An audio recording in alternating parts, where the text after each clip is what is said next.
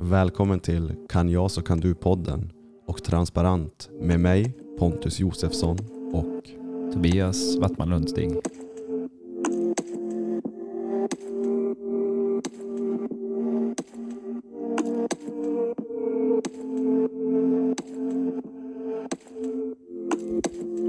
Nu är, är vi live.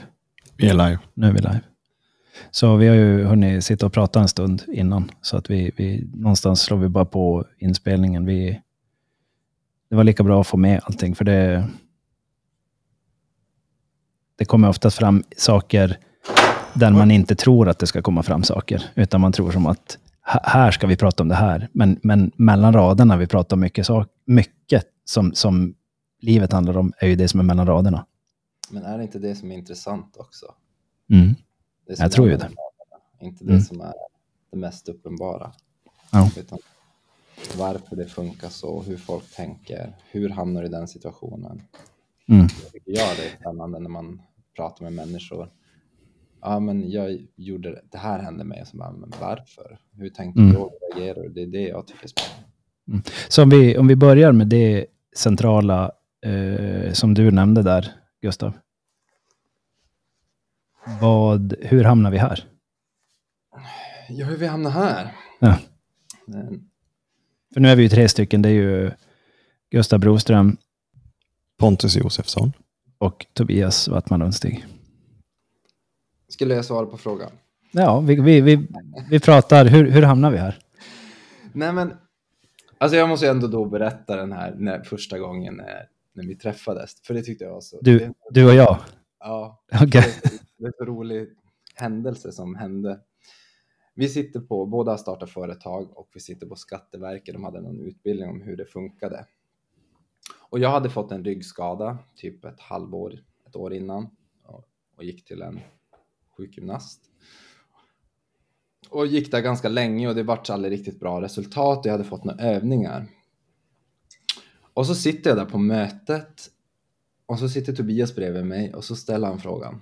Har du skadat ryggen? Och det första jag tänkte var bara. Alltså, jag är inte intresserad av att prata om det just nu, men då tänkte jag så här efter.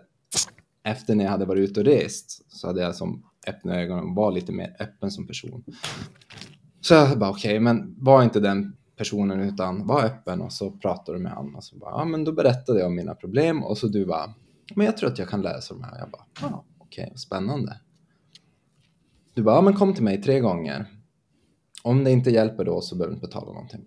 Ja, Sa jag, var, var det så jag sa? exakt så. så. Okej, det kommer inte ens, jag kommer inte ens ihåg det. Och jag bara, ja men alltså, där jag går nu, det funkar ju inte riktigt så varför inte? Och så sen där byggde vi en väldigt bra relation skulle jag säga. Hjälpte det då? Ja, det hjälpte jättemycket. Det kanske borde, borde börja med eller komma in på. Nej, men det hjälpte jättemycket. Det var ja, men från att ha konstant ont till att kunna behandla ganska mycket själv och gå till dig kanske en gång, två gånger per år. Vad gjorde, vad gjorde Tobias med din rygg som var skillnaden mot den första fysion? Ja, vad gjorde du? Du masserade och knäckte till den och ja, alltså behandlingarna var väl Alltså jag tror mer att du kom in på ett holistiskt sätt att hantera skadan. Ehm, så du pratade, ja, men, och du lärde mig också få kontakt med kroppen på ett djupare sätt. Så jag kunde själv också identifiera hur jag skulle röra mig och, och behandla den själv. Mm. Delvis. Skulle jag säga. Mm. Sen vad du gjorde exakt i termer för i behandling, det kan jag inte svara på. Nej, ja, det, är ju, det är ju... Det här börjar ju närma sig snart tio år sedan. Jag tror det är mer än tio. Eller Är det det? Jag tror det är ganska precis tio år. Mm. 2014, 2013, 2014 någon, någon Mm. Ja, där är kring. Så att eh, jag kommer ihåg hur vi satt i den där lokalen och så sitter Gustav snett. Vi sitter vid ett, om jag inte missminner mig så var det runda bord. Fyrkantiga tror jag. Var det fyr, fyrkantigt runda bord var det då? Okej, men vi, vi sitter där inne. Eh, och så är det kanske, jag vet inte hur mycket folk det var där, men vi satt vid samma bord och så sitter han lite snett framför mig. Så ser jag han som sitter och skruvar på sig på ett väldigt bekant sätt när man har smärta. Och så frågade jag, och då var det som så här, ung kille sitter där och skruvar på, sig. han ser som att han, han hittar ingen bekvämt sätt att, att, att, att sitta på som avlöser störningen som han har. Så bara, du, du råkar inte ha ont. Har du mycket ont? Då bara ser man hur han bara tittar på den, skakar på huvudet. Så här, "Åh." Men sen efter det så blev det ett intressant möte. Jag har ju, jag har ju den, eh, vad ska jag säga, jag är den personen på ett sätt som, om, alltså det finns alltid någonting att prata om. Eh, och om man vill prata om någonting så kan man prata om någonting som har ett värde istället för att säga så här, jaha, vad är det för väder ute eller någonting. Det är som ett djupare värde. Och när vi ändå skulle sitta där i, i ett par dagar tillsammans var det väl, eh, en eller två dagars utbildning var det väl i, i skatteteknik eller något sånt där jätteintressant som säkert alla vill veta mer om, men som är väldigt nödvändigt då när, vi, eh, när man ska närma sig egen försörjning och eget företagande och så vidare. Så eh, då var det väldigt verklighetskopplat att prata om det. Så och vart har vi, eh, vad, vad, vad har vi för relation idag? Jag skulle säga en väldigt bra relation. Vi pratar inte jätteofta, men när vi pratar så har vi ofta bra samtal. Det finns en gemensam, vad ska man säga, kärlek till varandra. Ett naturligt intresse. Ja. Faller väldigt enkelt. Mm. Det är alltid väldigt trevligt, vad vi än Mm. snackat om. Mm. Även om det kanske inte alltid är ro, alltså mest positiva sakerna som händer i livet så kan det, jag menar, vi kan prata typ om allt möjligt. Mm. Mm. Jo, det finns ingen eh, undre och övre gräns för vad som är okej. Och även fast vi lyfter saker som är, som du säger, eh, även fast det är tu- tunga saker som man lyfter och pratar om, eh, alltid från kärleksärenden till familjeärenden till känslor som kanske inte är det mest, som en del skjuter under mattan och inte vill ta i, så, så har vi ett öppet samtal och känns alltid lättare när vi, känns inte tungt och krystat om man säger så. Nej, verkligen inte. Ja. Och sen även, även positiva saker, så bara, men nu har det här gått bra i livet. Mm. Det är bara negativa saker. Det är också så här. Och så gläds man åt varandras ja, framgång eller något Mm. bra. Mm. Mm. Jag tänkte, eh, jag tycker att du är både en, som jag sa innan vi började spela, men jag rep- eh, spela in, repeterade det jag sa, om jag kommer ihåg det ordagrant vet jag inte, men jag tycker att du är en väldigt fin, en trevlig, karismatisk person. Jag tycker att du är smart eh, och jag tror att om du sätter ihop alla punkter i, i vad du gör i ditt liv och i ditt företag så kommer det gå väldigt bra för dig och jag känner att jag eh, skulle vilja vara med och, och hjälpa dig i det. Eh, så som jag har fått hjälpa dig med li, livet kopplat till hälsan och ryggproblem och smärta och sådana här grejer, så, så skulle jag gärna vara med och hjälpa där. Och du har ju uttryckt samma tillbaka till, till mig, att vi hjälper varandra. Um, så att jag, jag, sätter man ihop de punkterna, vilket jag tror att du kommer göra, för du är, du, jag uppfattar att du är, du är klipsk eh, och, och du, du är driven, men du är inte så där aggressivt driven, utan du kan komma ner och vara väldigt lugn, men inte fastna i att vara för lugn, utan du, du, du kan hantera det där väldigt väl, upplever jag. Och då kommer jag vilja fortsätta ha din hjälp. Jag kommer vilja fortfarande, fortfarande vara vän med dig. Eh, Men jag, jag tror att vi, man kan gynna varandra eh, på många fler plan där. Så att jag tänkte höra om du kunde be- berätta lite grann vad du gör. Dels, dels vad du gör och så sen så kan vi gå in på vem du är som, eller om du vill börja berätta vem du är som person först och så gå in på arbete. Det är ju precis som Pontus sa, prata om sig själv så där när man får frågan vem du är som person. Det är ju, det tycker jag alltid är väldigt, det tycker jag är en svår grej. Mm. Och verkligen så bara, men det här är jag, det låter så pitchigt. Mm. Jag vet Det, inte. det, vi, vi, vi, vi är inte amerikaner, vi är eh, svenskar. vi, vi tonar oftast ner oss själv, verkar det som. En lagom lång svensk kille från Ja. Boden. Precis. Ja, den måste... I mellanmjölkens land. ja, men exakt. Mm. Nej, men för, om jag ska presentera mig själv så hade det nästan varit lättare om... Tänk att det är en arbetsintervju. Ja. Därför jag har eget företag, så jag slipper ha arbetsintervjuer. Mm. Um, men jag tänkte, kan inte ni bara ställa lite frågor så kan jag svara på dem så får de som lyssnar en, lättare en bild av mig. Mm. Än att jag ska bara, ja men det här, det blir så... Det blir som att jag måste berätta en his, historia. Okej, hur gammal är du? Jag är 36. Vart befinner du dig geografiskt på den här planeten? Jag bor i Stockholm. Och I Stockholm. Mm. Och vad, vad, eh, vad gör du i Stockholm? Ja, jag gör ganska mycket, men eller det är många anledningar varför jag flyttade till Stockholm, men jag skulle väl säga det mesta är för att det finns mycket möjligheter här. Jag träffar väldigt mycket inspirerande människor, en större stad, som jobbar, försöker bygga en karriär. Vad är det du försöker bygga en karriär inom? Eh, Marknadsföring. Mm. Så jag har startat ett marknadsföringsföretag där jag gör lite med olika saker, både betalda annonser på Meta och Instagram. Även så, även så gör jag organisk content, alltså för typ TikTok, Instagram, försöker bygga en närvaro där för kunder. Vilket är jättekul. Jag tycker det är superintressant med just hur algoritmen funkar och vad det är som är intressant. Men det kan vi gå in på lite senare för att det kan också koppla, det kan vi ha ett bra samtal om, om ni bara Mm. påminner Mm.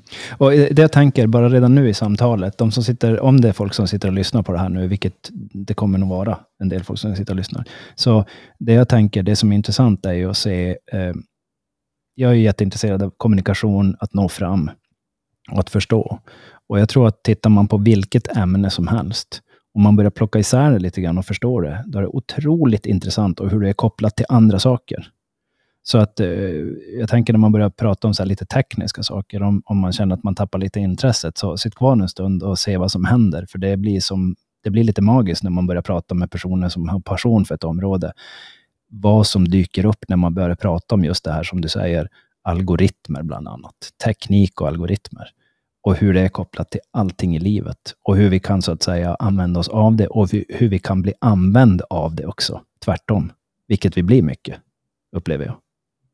Ursäkta, jag, stal din luft nu, men Nej, nej, det är superbra. Det här är en dialog vi har. Det är inte Mm. jag ska sitta och rabbla upp massa saker. Ja, men jag hoppar in på det nu direkt nu när vi ändå pratar om det. För det, det som är så intressant när, när du pratar om kommunikation och, och eh, ja, men relationer och allt möjligt sånt där. Det jag märker som är absolut det som funkar bäst på sociala medier och sånt där har varit när men människor gör någonting, du vet, så att de kan relatera till personen. Mm. Det finns ja, men en kund jag har, vi, det lägger vi ut lite blandat så här. Det kan vara snygg content, det kan vara så här film, snygga filmer eller någonting. Men de får inte så mycket spridning. För algoritmen funkar så när folk interagerar med ditt content så sprids det. mm, Men det de får absolut mest är när de kan typ få en kontakt med personen på något sätt. De, de känner, kanske kan relatera eller ja, det är antingen kul eller intressant eller givande. Men det är inte de här snygga filmerna som folk betalar jättedyra produktioner utan det kan vara en enkel inspelning med telefonen så länge det är någorlunda kvalitet och det är inte för mycket dödtid så tycker folk det är ofta betydligt mer intressant Mm. än ja, men de här stora produktionerna när de har lagt ner mycket och filmat och det är jätte, ja, men bra kameror och det är bra övergångar och, och så Mm. vidare. Det är klippt exakt i takt till musik och sånt där. mm, Och det tycker jag är så fascinerande för det är ju någonting som verkligen vi absolut kan prata om också för det är ju så relaterat till vad du gör. Mm. Får jag ge en, flika in med en sak där som, jag, som det väcktes ett minne i mig när du berättade om just det du var inne på nu. Ehm, kommer du ihåg Fatboy Slim? Alltså jag kommer ihåg bandet men jag kommer inte ihåg låtarna. Mm.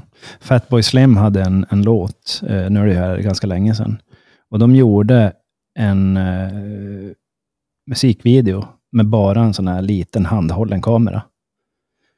Eh, och de vann eh, MTV Music Awards över alla de största artisterna. Och Madonna hade lagt ner, tror jag, det var miljontals dollar på sin produktion. Jag kommer ihåg när jag såg en dokumentär om just sån här, hur, hur, hur man når fram till människor och skapar ett, alltså att människor börjar interagera och tycker att någonting är givande. Och just den här lilla eh, handhållna kameraproduktionen som gjordes, som var extremt kreativ.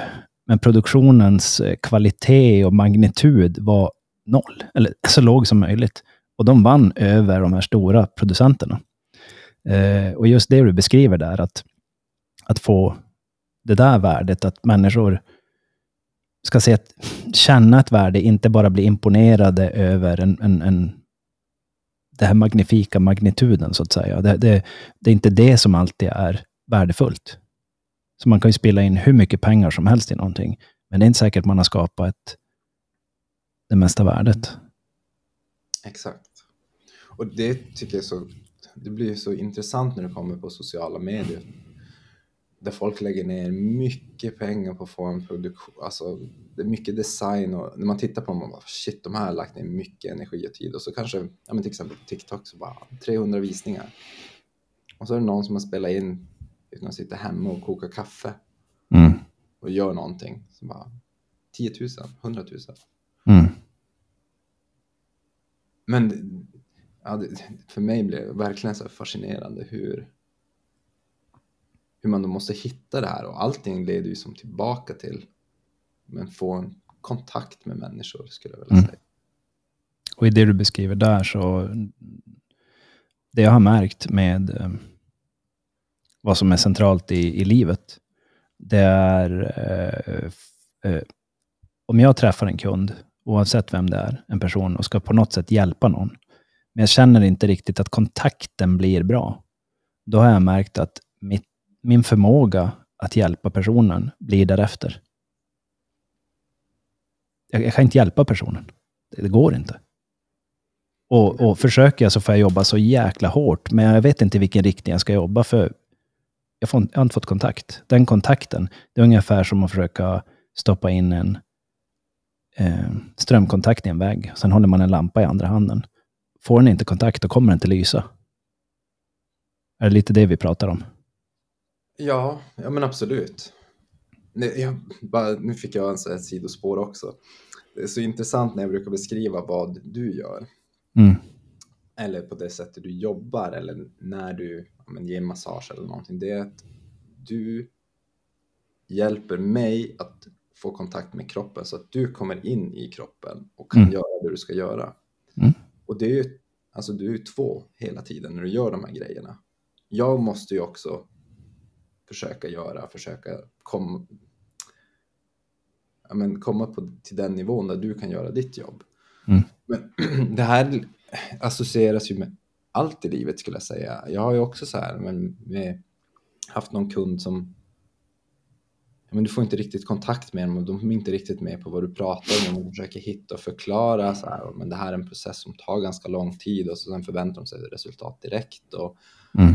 så förklarar man om och om igen men det är som att men du, de tar bara det de vill höra från från det man pratar om Mm.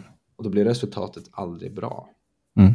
Men å andra sidan när du får kontakt och de förstår och man bygger tillit, då blir resultatet också väldigt bra. Det är som att saker bara faller på plats. Mm.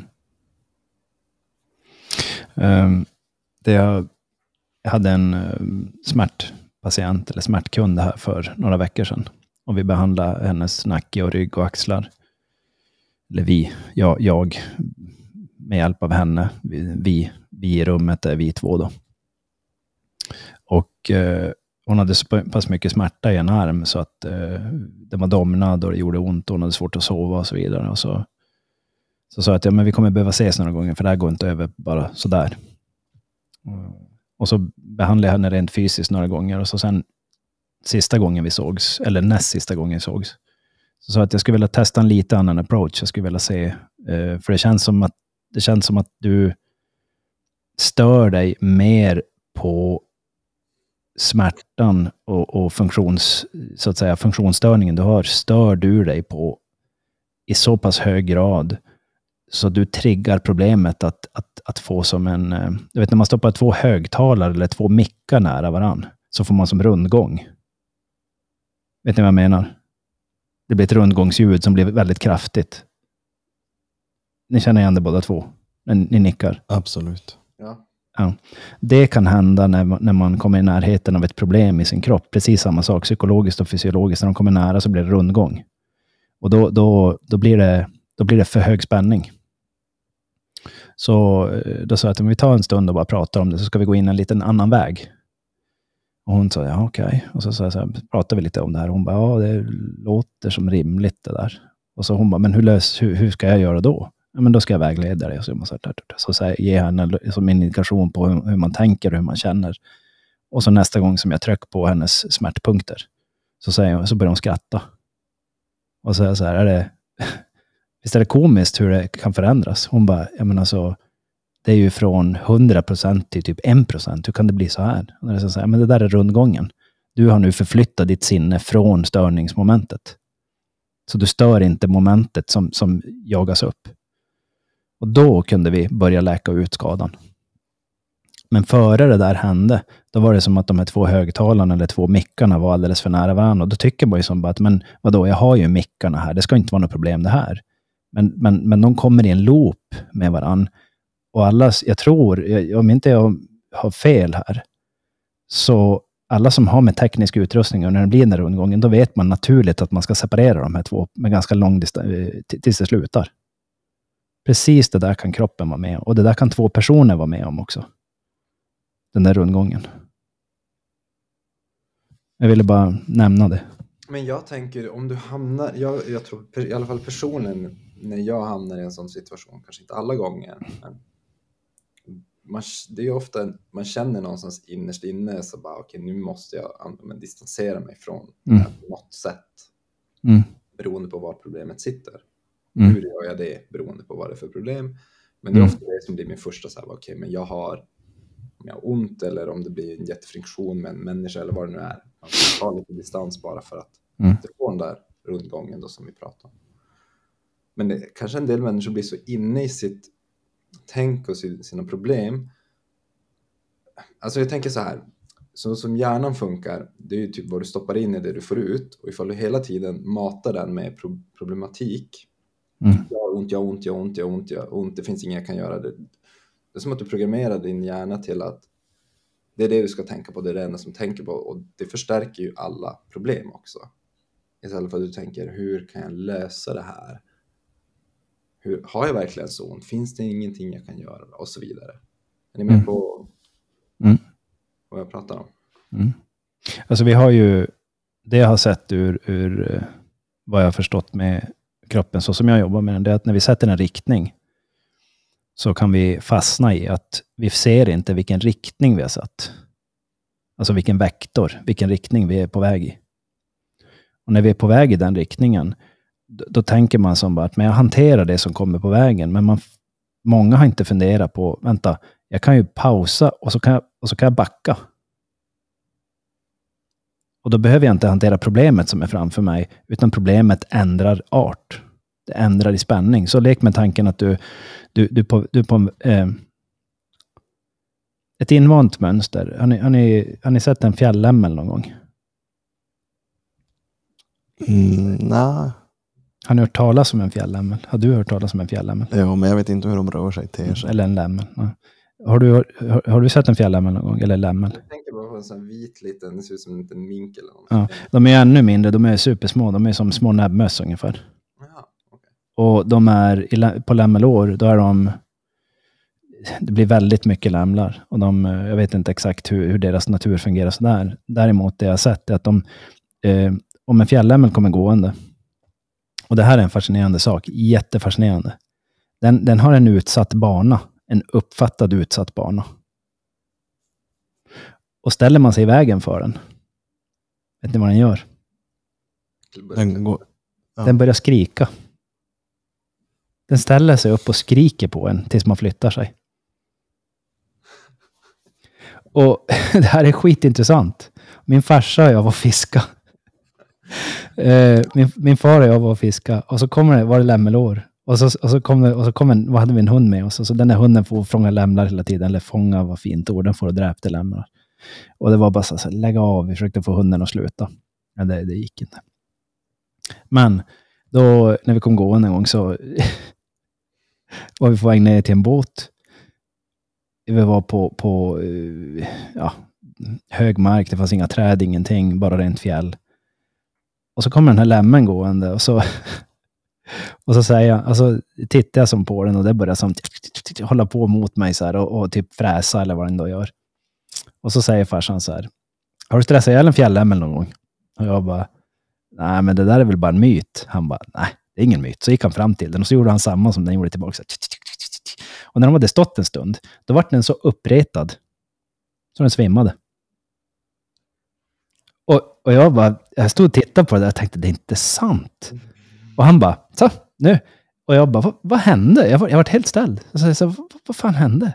Och han sa, antingen så svimmar den eller så får den hjärtinfarkt. Och så stod vi där och tittade en stund och så uh, uh, uh, vaknade den till liv. Och så var det som att den hade som glömt vad som hade hänt. Så då bara rusade den vidare. Som att ingen hade hänt, ingenting hade hänt. Och då svimmar den. Så den blev så förbannad så att den svimmade. Och det jag har sett med människor, att vi kan göra samma sak, fast vi svimmar inte. Utan vi blir mer och mer och mer förbannade, blodtryck går upp, bla, bla, bla, bla, bla. Massa om olika processer händer. Och i slutändan av det här, om vi inte orkar med det längre, men vi har, har satt ut den där banan, men vi stöter på någonting som vi som, som, som, hindrar oss. Och det hindrar oss så vi blir förbannade, vi blir uppgivna, vi blir ledsna, vi blir uppjagade. Då bränner vi ut oss. Eh, och utmattning är ju ett modernt fenomen. Vilket väldigt många har fått antingen vara i kontakt med, rent i sig själv eller i någon annan. Och eh, som egenföretagare så är det ju eller som människa är det väl bland det sista man vill göra. Men man lär sig jättemycket av det. Men ibland är vi som en fjällämmel. Och varför vi gick in på fjällämmeln just, det är det här när vi har den ut, utstakade vägen. Vi är mer än en fjällämmel. Men ibland så beter vi oss som en fjällämmel. Vi, vi, vi kör i en riktning och så tänker vi inte riktigt på att den här riktningen, vi kan ju pausa, så kan vi bara styra om lite grann. Och just att lära sig förankra sig i kroppen, som vi pratade om i början, är ju att stanna, lära sig att stanna upp och inte bara köra vidare. Att jorda sig här och nu och säga, vart, vart är jag egentligen? Vad gör jag här och nu egentligen? Vad, vad ser jag på det här problemet på det sättet som är adekvat för, för närvarande? Och har jag satt ut ett spår, då kan jag bara tro att jo, men alltså, jag vet, vart, jag vet exakt vad jag ska göra. Så kör man lite för snabbt, lite för hårt framåt. Mm. Jag, jag kom att tänka på en grej angående den här eh, kvinnliga kunden du hade, Tom, eh, Thomas, Tobias. Mm. Eh, då sa du att ni satte ner en stund och ni pratade om det och så sa du att du försökte vägleda henne i tankar lite grann bort från pro problemet. Och då tänker jag, om det är någon som lyssnar och undrar, men hur ska jag faktiskt göra det i praktiken? Mm. Liksom, vad är det du säger i praktiken till henne att till exempel tänka på slash inte tänka på. Okej, okay, så det här är ett jätteintressant område. Det här är ett område som vi kanske ska tillägna ett helt program åt. Eh, och många program åt, ska jag kunna säga, skulle kunna gå hit. Eh, det jag gör, lite kort. Smärta. Har ni hört talas om det? Om vi som sitter nu i det här rummet, och rummet är ju då tre personer. Svarar jag. Ja. Kan ni definiera smärta? Det gör ont. Det är ömt. Signaler upp till hjärnan för att skydda kroppen. Ja, lite bättre beskrivning. Det var mer klar beskrivning. ja. uh, mm. Mm. Så det som, är, det som man vill göra i det här perspektivet, det är att eh, plocka isär det lite grann så man förstår vad det är som händer. Och när man säger förstår, då behöver man inte förstå vad det är som händer. Man behöver förstå att man kan plocka isär det lite grann. Och det, jag gör, det vi gör då, det är att man säger, jag, jag ber kunden säga så här, okej, okay, smärta, ordet smärta, går det att hitta någonting positivt med det eller är det mer negativt? Är det mer positivt eller mer negativt i sin benämning? Alltså terminologin smärta. Alltså det, det jag generellt tänker på det positiva med smärta, det är ju att man... Men rent, rent bara, inte med smärta, men ordet i sig. Ja. Fokusera bara runt ordet. Termen smärta, är den positiv eller negativ? Inte vad du kan göra med en i andra, och tredje och fjärde steg, utan i första rummet, smärta. Den är nog mer negativ tror jag. Om, du, om vi säger så här, du, du, du, får, du, får, du står i ett hus, eller ett rum, du har en massa dörrar. Och så står det frihet på en, det står glädje på en, det står depression på en och det står smärta på en dörr. Vilken dörr väljer man? Inte smärta och depression. Exakt. Mm. Skulle du göra något annorlunda val, Gustav? Nej. Så med det sagt så väljer man, smärta blir sådär, Mm. okej. Gå in i det där rummet och du kommer få, få erfara det. Så, så då kan man säga att det, det kommer med en viss laddning, det ordet. När vi tänker på smärta visar det sig att vi ofta har en lite, hur ska jag säga, om smärta var en personlighet i ens kropp som man är närheten av, då visar det sig att vi vill skjuta bort den. Känner ni igen det? Mm. Jag vill inte riktigt ha med det att göra. Försvinn härifrån så blir mitt liv bättre. Den relationen till någonting överhuvudtaget är inte positiv. Mm. Så det man vill göra då, det är att säga så okej, smärta. Kolla på, se på smärta som en signal istället. Och se, eh, en elektrisk signal. Som du kan vara objektiv till. Och så säger personen ofta så här, "Jaha, okej, ja, hur gör jag det? Ja, Men vänta, du ska, du ska bara få hänga med. Så för stunden, var inte, var inte arg eller frustrerad eller uppgiven eller ledsen. Eller, försök inte skjuta bort den. Önska inte ens bort den, utan försök tänka att jag vill känna på den. Jag vill ärligt känna på den, men ur ett objektivt perspektiv. Helt öppen. Så nästa gång som jag trycker på de här punkterna så brukar jag ta runt nacken eller någonting och försöka hitta några nerver. Och när jag hittar nerverna så brukar jag säga så här, då vill jag att du tar ett djupt andetag. Personen tar. Och på utandning så kommer jag trycka på de här områdena och då vill jag att du känner helt objektivt på den elektriska signalen och den kan, bli, den kan fortplanta sig över hela kroppen. Puff. Och det som händer när personen släpper sin frustration till smärtan, då är det som att de här två högtalarelementen glider ifrån varandra och rundgången slutar. Hänger ni med? Ja, ja. Jävligt intressant faktiskt. Jo. Det här är ju det som du har lärt mig som är så fundamentalt. Så om jag ger någon en massage så brukar jag alltid försöka göra det här, fast jag förklarar inte lika mycket, men jag delar upp det och för- gör det lite simplare. Mm. Men det som händer är att varenda person jag gjort det här på, de bara, "Ah, ah, men nu gör det ju typ inte ont längre. Jag bara, nej men det är för att du har, ja, nu separerat, då säger ju inte jag det, utan det är bara för att du har till, gett mig tillåtelse att komma in i din kropp så att du slappnar Mm. av. Mm. Men det, det, är det är sjukt fascinerande tycker jag. Mm. För det är så enkelt. Jag kommer ihåg första gången du gjorde det där på mig. Och det är så här, ofta när man får massage eller du trycker någonstans där det är, gör ont, så reagerar kroppen på att spänna sig. Mm. Men du sa bara, men andas så här och så slappnar du av i kroppen. Och det som hände var att jag kände hur, kroppen slappnade av och du kunde trycka det utan att ja, men jag blev superspänd. Och sen efteråt så var det extremt eh, lättande, det mycket saker släppte. Mm. Det här kan man ju också göra på ja, men emotionella smärt, emotionell smärta. Du kanske har varit med om ja, men att någon går bort eller att Mm. separationer, vad det nu kan vara som händer. Och eh, ja, men, när man då väl börjar ta i den där, istället för Mm. att man bara, "Ah, jag vill inte ta i det där för att det, det kommer bara få mig att må dåligt. Att man tar, tar in det, sätter sig ner, reflekterar över det. Varför mår jag dåligt över det, det här? Du, du, du, du, det ena och det Mm. andra. Mm. Så kommer man ofta fram till bra slutsatser, eller inte alltid, men oftast. Och sen får man en viss lättnad också över det, den problematiken. Mer, li, lite mer klarhet. Ja. Mm. Och det vi pratar om i grund och botten är ju egentligen kommunikation, oavsett om den är i mig själv, mellan mig och mina system, jag förstår mig själv lite mer, eller mellan mig och en annan individ, och så vidare. Men helt klart. Känner du att du använder någonting av det här i... Vi, var ju på, vi, vi började ju att komma in på det här området via just eh, när, när man eller vi har eh, kontakt med en kund, att känner man att man kan få tillåtelse att få den här kontakten, då är det som att det, man kan ta relationen och problematiken och lösningen till nästa nivå. Ja.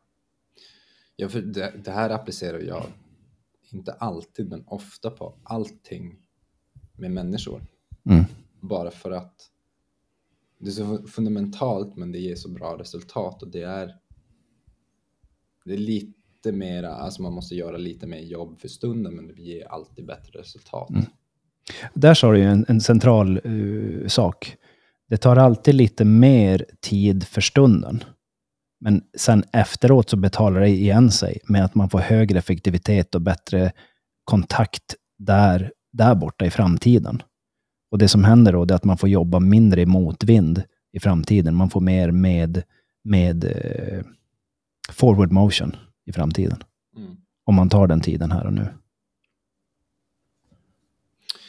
Men sidospår nu igen. Det som är så intressant eftersom att jag är så här, jag ganska frågar kanske djupare frågor. Jag, inte, jag brukar sällan prata om väder om det inte bara så att det enda de kan prata om vädret. Men när man går lite djupare och börjar fråga lite djupare frågor, då märker jag att vi säger att vi har tio personer, eller fem personer blir bra exempel. Tre, två till tre brukar man ändå så här, de blir som dras till en för de tycker det här är väldigt intressant. Och så är det en person som är så här, skitsamma. Men det är alltid en person som man märker efter man har haft ett sådant här samtal att nästa gång du träffar dem så drar de sig alltid lite undan. Och jag tror att det är lite för att de inte antingen har kontakt med det där eller, eller vill ta kontakt med de delarna som, mm. som vi pratar om. Mm. Jag, vet, jag har aldrig riktigt kommit in hos de människorna, men jag bara märker, för det är ofta det händer, det är så här, ett gäng människor och så bara, ja men de här har jag bra kontakt med och så sen är det alltid en som nästa gång man träffar dem, de är så här, det är väldigt ytliga samtal och väldigt korta och så försöker de som gå mm. därifrån. Mm. Det, det, är väldigt vanligt förekommande och, och på ett sätt eh, kanske naturligt att man belyser det där som att personen är otrygg eller någonting så är vi inte riktigt får kontakt och sånt. Sen kan det ju faktiskt finnas folk som, som tycker det är läskigt att få den här kontakten. För om du får reda på saker om mig, då kan du använda det mot mig. Så i transparent i det här som vi håller på med så försöker vi som se på om jag är trygg i mig själv. Om jag är riktigt trygg med mig själv och så bjuder jag dig på information om mig och du använder det illvilligt mot mig. Då har jag fått reda på vad du är kapabel till. Då, har jag, då kan jag väldigt enkelt utesluta och säga, vänta, det där var inte så lämpligt gjort, eller vad var syftet med det där? Så då, då kan man säga, då har man avmaskerat personen. Och då, be, då, då behöver man inte slippa, då, be, då kan man bespara sig gissningsleken av vem den här personen är. Så jag brukar säga, om jag öppnar upp mig själv och så är det personer som använder det på något sätt emot mig. Då är det så här, men toppen. Då vet jag.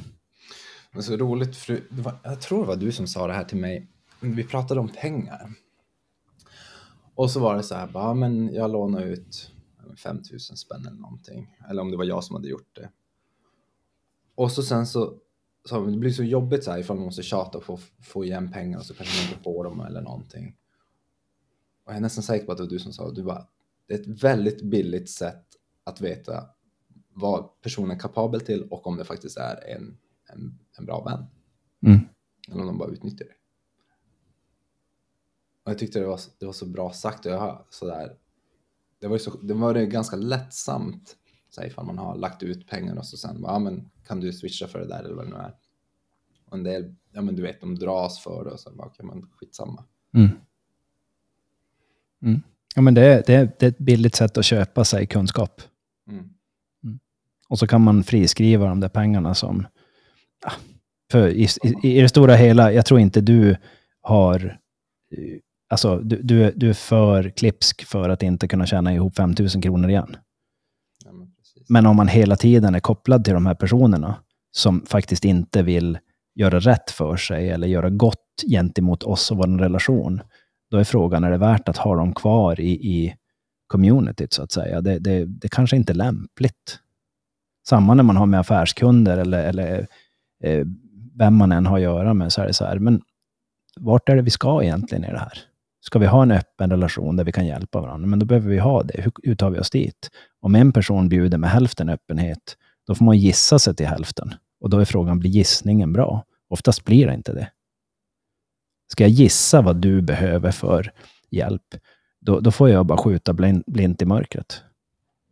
Jag behöver din hjälp. Vi blir ju mer människa om vi är två öppna personer än en och en halv öppen person. Tänker jag. Ja men verkligen. Jag har försökt applicera det där ganska mycket på mitt liv, både i jobbet och relationer och sånt där. Ja, men vad är det jag behöver i mitt liv och vad är det du behöver? Och så försöka få ut det så att man verkligen får det svart på vitt för att det är så mycket lättare att veta. Så bara, är det här ens någonting som är värt att lägga ner energi och tid på? För vi kanske inte alls är på samma bana. Utan mm. du, om vi säger då en kund då, du vill ha det här. Och det här är inte riktigt vad jag gör, utan jag gör det här. Men jag pratar om det, men du säger bara ja, men sen tror du kanske att det är det. Men sen när jag börjar fråga så riktigt vill du inte svara eller riktigt ha, mm. ja. och Det blir ju väldigt lätt att det inte riktigt, ja men återkomma till det, det blir inte bra resultat. Nej. Samma i, i relationer också så här, om man dejtar någon och så, ja men det här, jag var det sista åren, jag var väldigt noga så bara, det här är det jag behöver hos en partner. Och jag var flera gånger att det bara, ja men exakt så, jag bara, men jag funkar så här också jag har inte tid att göra de här grejerna som kanske andra, så bara, är det någonting du kan acceptera? Ja. Och så går det ett tag, bara, men du har aldrig tid för, för det här. Nej, men jag har ju berättat att jag kommer inte ha det på ett bra tag. Och så blir det en friktion då. Mm. Och då blir det alltid, det blir alltid en intressant fråga då, så bara, men var det mitt sätt att kommunicera som var oklart när jag säger alltså så specifikt och frågar har, har du, är det här okej okay för dig? Kan du upprepa vad jag sagt? Ja. Mm. ja. Mm. Jag tänkte du skulle få flika in här. För du har säkert någonting att säga. Alltså om eh, just när man eh, träffar personer och de, de eh, säger att de har förstått eh, premisserna de går in på. Mm. Mm. Uh, när vi träffar någon och är intresserade av någon, Eh, då, då hamnar vi ju som lite grann i ett lätt eh, narkotiskt tillstånd. Som till exempel, man träffar, vi säger att vi träffar någon som man blir väldigt glad över. Um, om jag skulle bli jätteglad över, säg, säg, säg att vi träffades för första gången för skojs skull. Vi, vi leker med tanken att du och jag träffas för första gången. Och så blir jag jätteglad av att bara vara i din närvaro. Och som du säger, så här, men det här är den personen jag är, så jag, gör det och det och det och det. Och jag behöver det här och det här och det här. Då finns det en stor risk att jag bara jag skiter i fullt. Jag skiter i det du säger, bara jag får vara i närheten av dig. Så om man säger så här, du vet om du, om du tar den här drogen, då, då, då är bieffekten efter typ sex månader det här. Ah, men det skiter jag i, för nu, nu festar vi. Nu har vi kul. Nu. här och nu. Mm. Sex månader, det är jag inget grepp om sex månader. Men jag, jag klarar, det, det, det händer säkert inte mig. För vi har ju kul nu. Och jag vet inte om det var en sexuell relation du pratade om, då är det som så här, men ge mig bara den här kärleken som jag behöver nu så jag, jag kan förbise allting. Det löser vi sen, sen, sen, sen, sen. Jag tror det är väldigt lätt att hamna i, i de situationerna för att mm. jag har varit på båda sidorna av det. Och, och då är det lätt att man ignorerar alla sådana här red flags och allt möjligt. Mm. Mm. Eh, för att man bara, ja men det är någonting som man mår bra av. Men det här mm. var något som från mitt håll jag gjorde med när man var yngre. Medan nu är jag med så här, okej okay, men jag, vet, jag, jag, är medveten om att det här kan hända, den här känslan. Vi ser mm. Alex grej eller vad det nu kan vara. Men då måste jag också titta lite så på vad har personen sagt? Hur agerar de? Hur, mm. Vad tänker de? Vad är viktigt för dem? Mm. Och sen, om vi säger så här då, det är ju, spontanitet är ju någonting som är rätt skönt att ha i sitt liv, att kunna vara spontan. Eller? Mm. Mm. Struktur, det är rätt skönt att ha struktur. Men en person som bara har struktur men ingen spontanitet, hur blir det? Fyrkantigt. Hur blir den personen som bara har spontanitet men ingen struktur? Ostrukturerat. Mm. Och någonting annat också. Det blir kaos.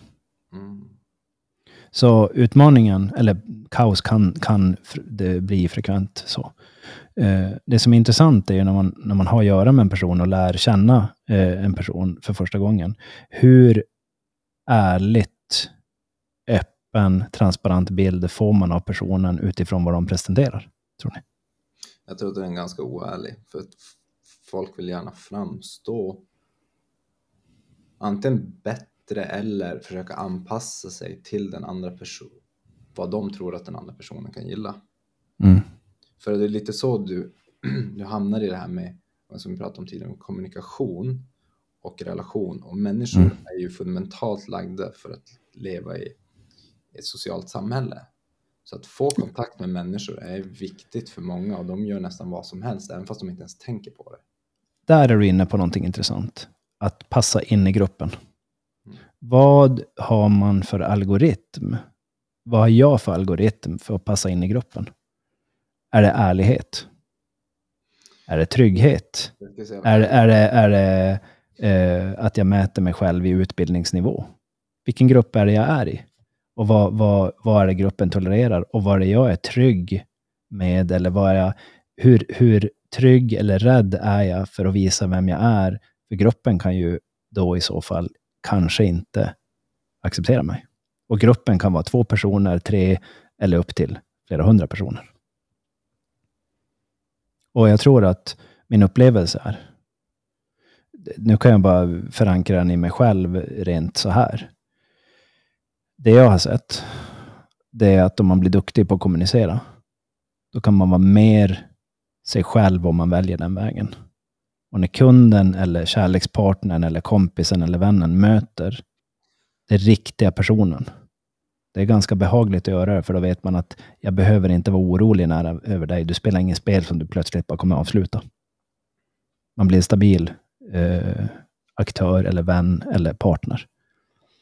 Eh, och det är någonting som jag försöker få fram i alla möten som jag har med framförallt affärskunder.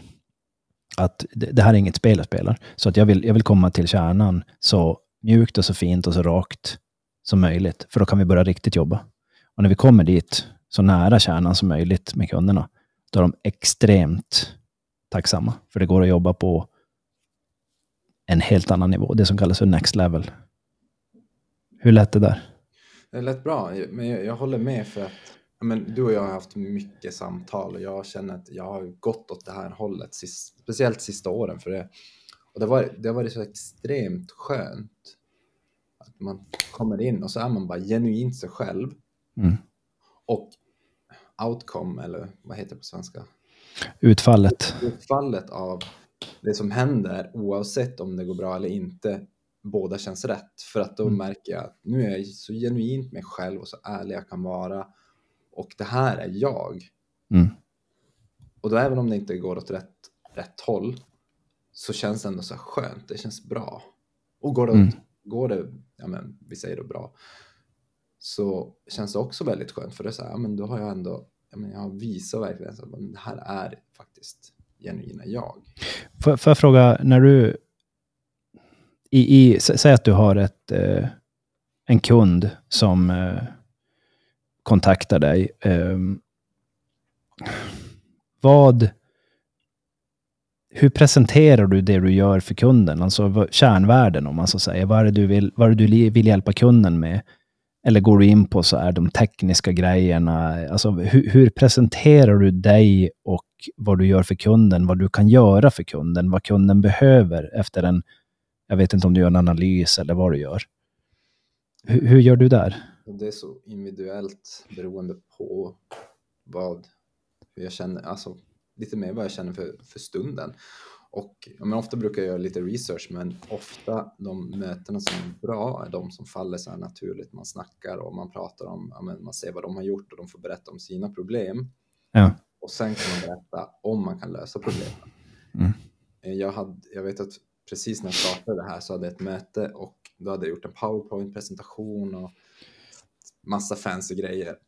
Och det var verkligen så jag kände bara jag fick ingen kontakt. Det här var absolut inte mitt sätt att presentera det. Så sen efter det så har jag så byggde upp en liten men, strategi och så lärde mig den strategin någorlunda. Sen här bara, varje möte är alltid annorlunda. Men jag låter alltid dem få prata och berätta om det de behöver hjälp med. Så ser jag så här, finns det någonting jag kan göra eller inte? Och ser jag så bara, men det finns ett behov. Och då kan jag presentera, men det här är det jag kan göra, det här är lösningen. Det kanske tar så här mycket, kostar så mycket, bla bla bla. Klart. Men det är, det är ungefär, om vi säger att man har möte på en timme så är det kanske fem minuter att möta, resten är bara dialog. Mm. Mm.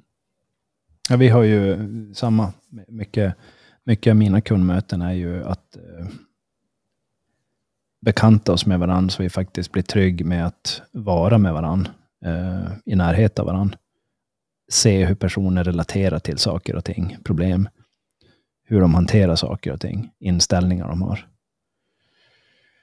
När vi har kommit till den punkten, så att vi, vi, vi har börjat förstå varandra och är trygg med varandra, då när vi väl tar ett problem, då är det enkelt att lösa det. Istället för att man direkt går på problemet, men man har inte tryggheten med varandra. Så man, jag, jag vill alltid vända på det där. Det är därför relationen och kommunikationen är så central och viktig. Jag håller med. Mm. Har du någon, någon ren eh, kund som du har en sån här, den, den här skulle jag vilja berätta om. Eh, inte nu vid namn och, och, företag, men då du, då du känner att eh, här nådde vi varann och här så hände det någonting. Och vart det tog vägen. Har du något sånt?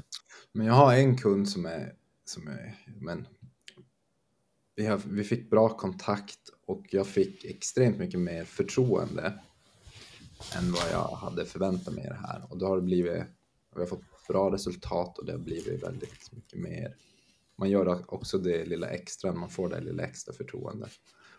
Eh, men det var inte så jätteintressant historia, men det, det är bara en kund som jag tänker på just så specifikt och det var väldigt kul. Han bara, men jag litar på dig, du får göra det här. Jag bara, okej. Okay. Mm. Så vi fått väldigt bra så här resultat och det är, det är jättekul. Mm. Jag tänker ju, jag har ju... Någonting innan som gör att man får det förtroendet. Mm.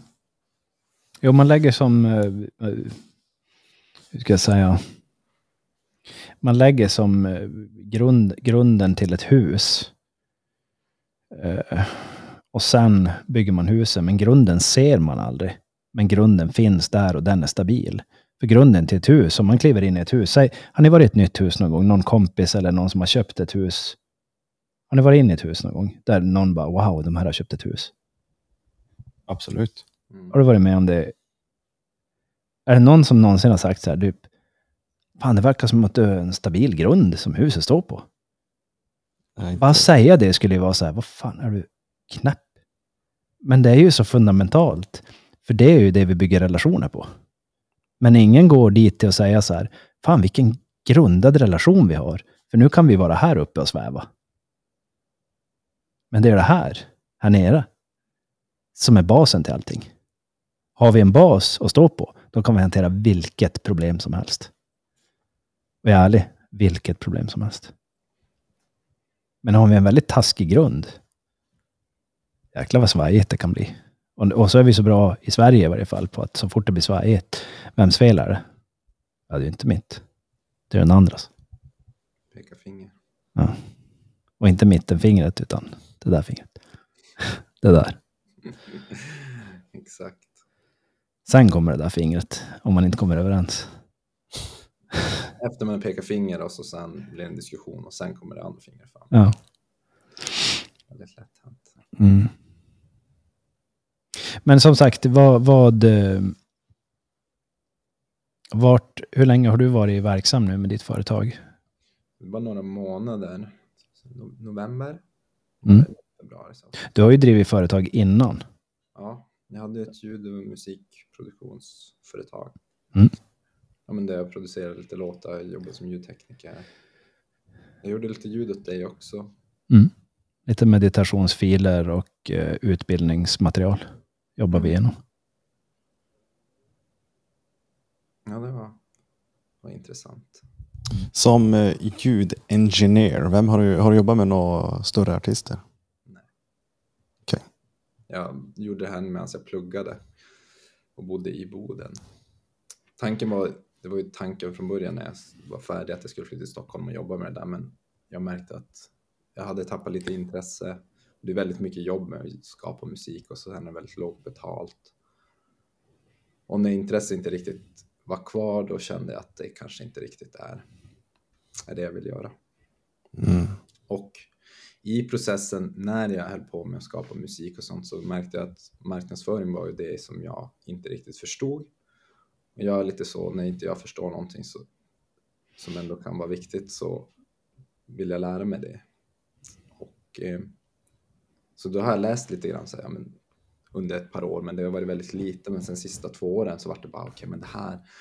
Och så såg jag användningsområde för marknadsföring och så tänkte jag, jag kan väl hitta någonting som jag tycker är kul i det, så spännande. Det finns ju, alltså marknadsföring är så stort och det kommer ju aldrig riktigt bli daterat. Det kommer ju bara ändra lite form. Nu är det kanske Meta och Instagram-annonser eller TikTok-annonser som är grejen. För 30 år sedan var det tidningsannonser och tv-annonser. Alltså det, det bara mediumet ändras och sättet du gör på dem ändras men kontexten av det hela eller vad heter det, det fundamentala i, marknadsföring kommer nog aldrig dö ut. Mm. Mm. Samma med musik också då, men man måste ha passion lite för det man gör. Mm. I alla fall jag, jag känner att har man lite passion för det så blir det ju, även om man jobbar hela tiden så måste man hitta någonting som är intressant i det så att det inte blir som att... Får jag fråga, eh, eh, jag, jag är ju ordnörd ibland. Mm. Måste hitta om man skulle säga så här, istället för att säga måste, för måste, ordet måste är frihetsberövande. Det är krav utan någonting annat. Mm. En regel utan undantag. Du måste. Så om du skulle säga, eh, om jag skulle få ställa frågan, vad skulle hända om du säger så här, om jag inte får den här energin, vad får jag då? Den där kreativa energin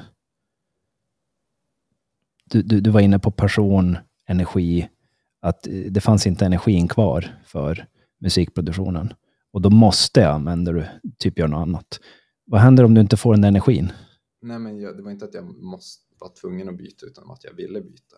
Precis. Vad är det som får dig att vilja byta när du är, för du var ju väldigt passionerad för under en period var du ju passionerad. Du hade ju en egen ljudstudio också. Där du bodde hade du byggt en egen ljudstudio. Väldigt fin utrustning. Noggrann. Mm. La mycket tid på det. Så det fanns en passion. Vad händer om man fortsätter? Vad händer om du fortsätter för dig? Och så finns inte den där passionen kvar, den där glöden. Vad händer för dig då? Vad skulle ha hänt om du hade fortsatt, tror du? Alltså jag hade ju inte blivit... Alltså, jag hade kunnat fortsätta, men jag tror inte jag hade blivit vad ska man säga, glad. Eller han kanske blivit lite bitter på livet. Mm. Det är som när man hamnar på, som man säger, dead end jobb, alltså du sju, fyra jobb. Du går dit, du hatar vad det är, du är bara där för att få pengar så att du kanske inte vet jag, festar på helgen eller betalar räkningar vad det nu kan vara. Så det enda ditt liv går ut på är att gå, gå där. Och ofta är det ju så men efter ett tag man blir gnällig, man blir bitter på livet, det är ingenting som händer, det är ingenting som är stimulerande. Så det var därför du ville navigera dig mot någonting som var mer upplyftande. Ja. Mm. Och i din roll som marknadsförare, så jag kan ju säga så här, jag, jag, jag är ju långt ifrån superkorkad. Det anser jag inte mig själv vara, även fast jag känner mig lite halvblåst ibland. Men det området som du jobbar med är ju ett område som jag upplever eh, att jag skulle gynnas av att, få din expertis och hjälp. Det gäller ju bara att hitta, vi har ju förtroende för honom, men att hitta en strategi och en struktur att jobba efter så du kan göra det jobbet jag inte riktigt förmår eller att man kommer igång och kan samarbeta på något sätt så att man blir motiverad, få upp den här motiv motivationsglöden. Förståelse, motivation, glöd, det, att det blir kul så att man inte stagnerar och blir bitter. För jag känner igen mig i det du beskriver där. Och det är därför jag frågar, för det är lätt att man säger jag var tvungen att byta. Nej, men vänta, vänta, vänta. Och så backar man tillbaka och så säger personen, ja, men jag höll på att bli bitter jag blev arg, jag blev trött, jag blev frustrerad, jag blev sjuk ofta. Och det är som så här, man bara okej, okay, alla de där sakerna är ju som systemet som säger att någonting funkar inte. Mm. Det är det jag ville komma åt och se. Hur fanns det i dig? Och jag tror att när man pratar om de sakerna så pratar man om verkligheten. Men om man bara säger jag, må, jag var tvungen att byta. Och tvungen, det, det maskerar ju över hela verkligheten. Just det. Nej, men jag bytte av de anledningarna. Det var, fanns ingenting. Alltså det var ju kul ibland, men det var verkligen ingenting som gav mig någon så här djupare glädje eller inspiration eller ekonomisk frihet. Det var ingenting av de här grejerna som kan vara, kan vara som, är, som är nice.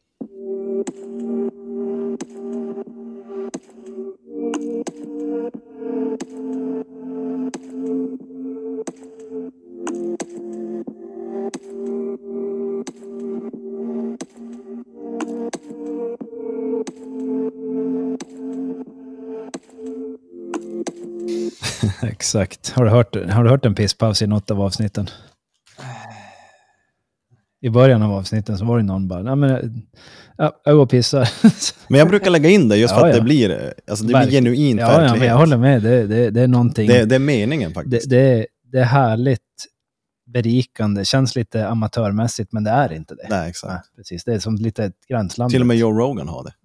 Ja, men precis. Jag har märkt att jag hade reflekterat över att du... Jag har reflekterat över, och du får rätta mig ifall det här inte stämmer. Jag har, rätt, jag har reflekterat över att du, när du redigerar avsnitten, du redigerar dem så lite, men att det ska vara ett flyt i dem bara. Men du redigerar dem på det sättet som att det är ungefär som ett Joe Rogan-avsnitt, för det är som långt ifrån felfritt och det, det kommer in du plockar inte bort, även fast det svävar iväg lite. Nej, nej, nej, aldrig. Nej, utan, och det är det som gör det... För det kommer fram någonting i den där gråzonen, Mm, i den där utsvävningen, som, som kan vara värdefullt och, och lättande många gånger. mm. Du har helt klart, alltså liksom, i allt man gör i livet så skulle jag vilja säga att jag alltid haft en förebild. Jag vet inte om ni har haft det, men Joe Rogan är ju min podcast-förebild. Mm, ja. Ja, ja. Sen att jag inte kanske står för allt han tycker, nej, nej. men han har ett väldigt bra koncept. Ja, o- oundvikligen har han ju det. Han är ju Världens största podcast. världens största podd, precis. Och, så att ja, det är bara det. Han är en förebild i det han gör. Så. Jag kommer ihåg att det tog mig ganska lång tid att känna, hur ska jag säga? Jag hade svårt att lyssna på Joe Rogan, för jag tyckte, jag upplevde, min upplevelse var att de var alldeles för grov i snacket. Det, det blev för mycket fuck, shit, dick, eh, alltså, det blev som så här bara, men alltså, det, det, det blev för mycket åt det hållet. Eh, nu tycker jag de har eh, blivit bättre på senare tid med, med just det, men det var så jäkla grovt stundvis i början. Det beror också mycket på gästerna. Jo, Vem han sitter med. Ja. dock så var det just det här grova inslaget av att det blev så... Jag upplevde att det, alltså, jag är inte jättelättstött. Dock så bara, alltså det här, det, det är ju en svärmatch, vissa. Och ganska grovt. ja, det var skön. Ja, ja. Där, där hade jag ett ärligt så här, ja, jag, för jag kommer ihåg att en kompis till mig skickade avsnitt. Och jag, när jag gick in och lyssnade så var det så här, de, graden av ödmjukhet har ökat med åren för Mm. Joe Rogan tycker jag. Han är snart 60. Ja, alltså tidigare så var det väl, graden av ödmjukhet var, var mycket lägre och där hade jag svårt att lyssna på det. Jag, Mm. Det tilltalade inte mig. Ehm, för, för mig så har han blivit mer raffinerad och, och förfinad och, och Ja, Smidigare. Absolut. absolut. det, det är min personliga upplevelse. Har du lyssnat någonting på Joe Rogan? Jag har bara sett klipp från det. Ja. vissa. Det finns ju, han har ju haft extremt mycket intressanta gäster. Mm. Men eh, så jag har lyssnat bara sett så här, men kanske 5-10 minuters klipp där de pratar om just en, ett segment om någonting som jag tycker är intressant. Mm. Mm. Men att sätta mig ner och lyssna på en podcast i De är ju närmare tre timmar långa, många avsnitt. Så gott. Ja, verkligen. jag har känt att jag har eller vill prioritera det. Mm. Då ska det vara någonting som jag är verkligen, verkligen, verkligen intresserad av. Mm. Jag lyssnade faktiskt på en annan podcast nu förra veckan som var jätteintressant. Det var David Huberman, om ni vet vem det är. Mm. Han hade David Goggins som gäst.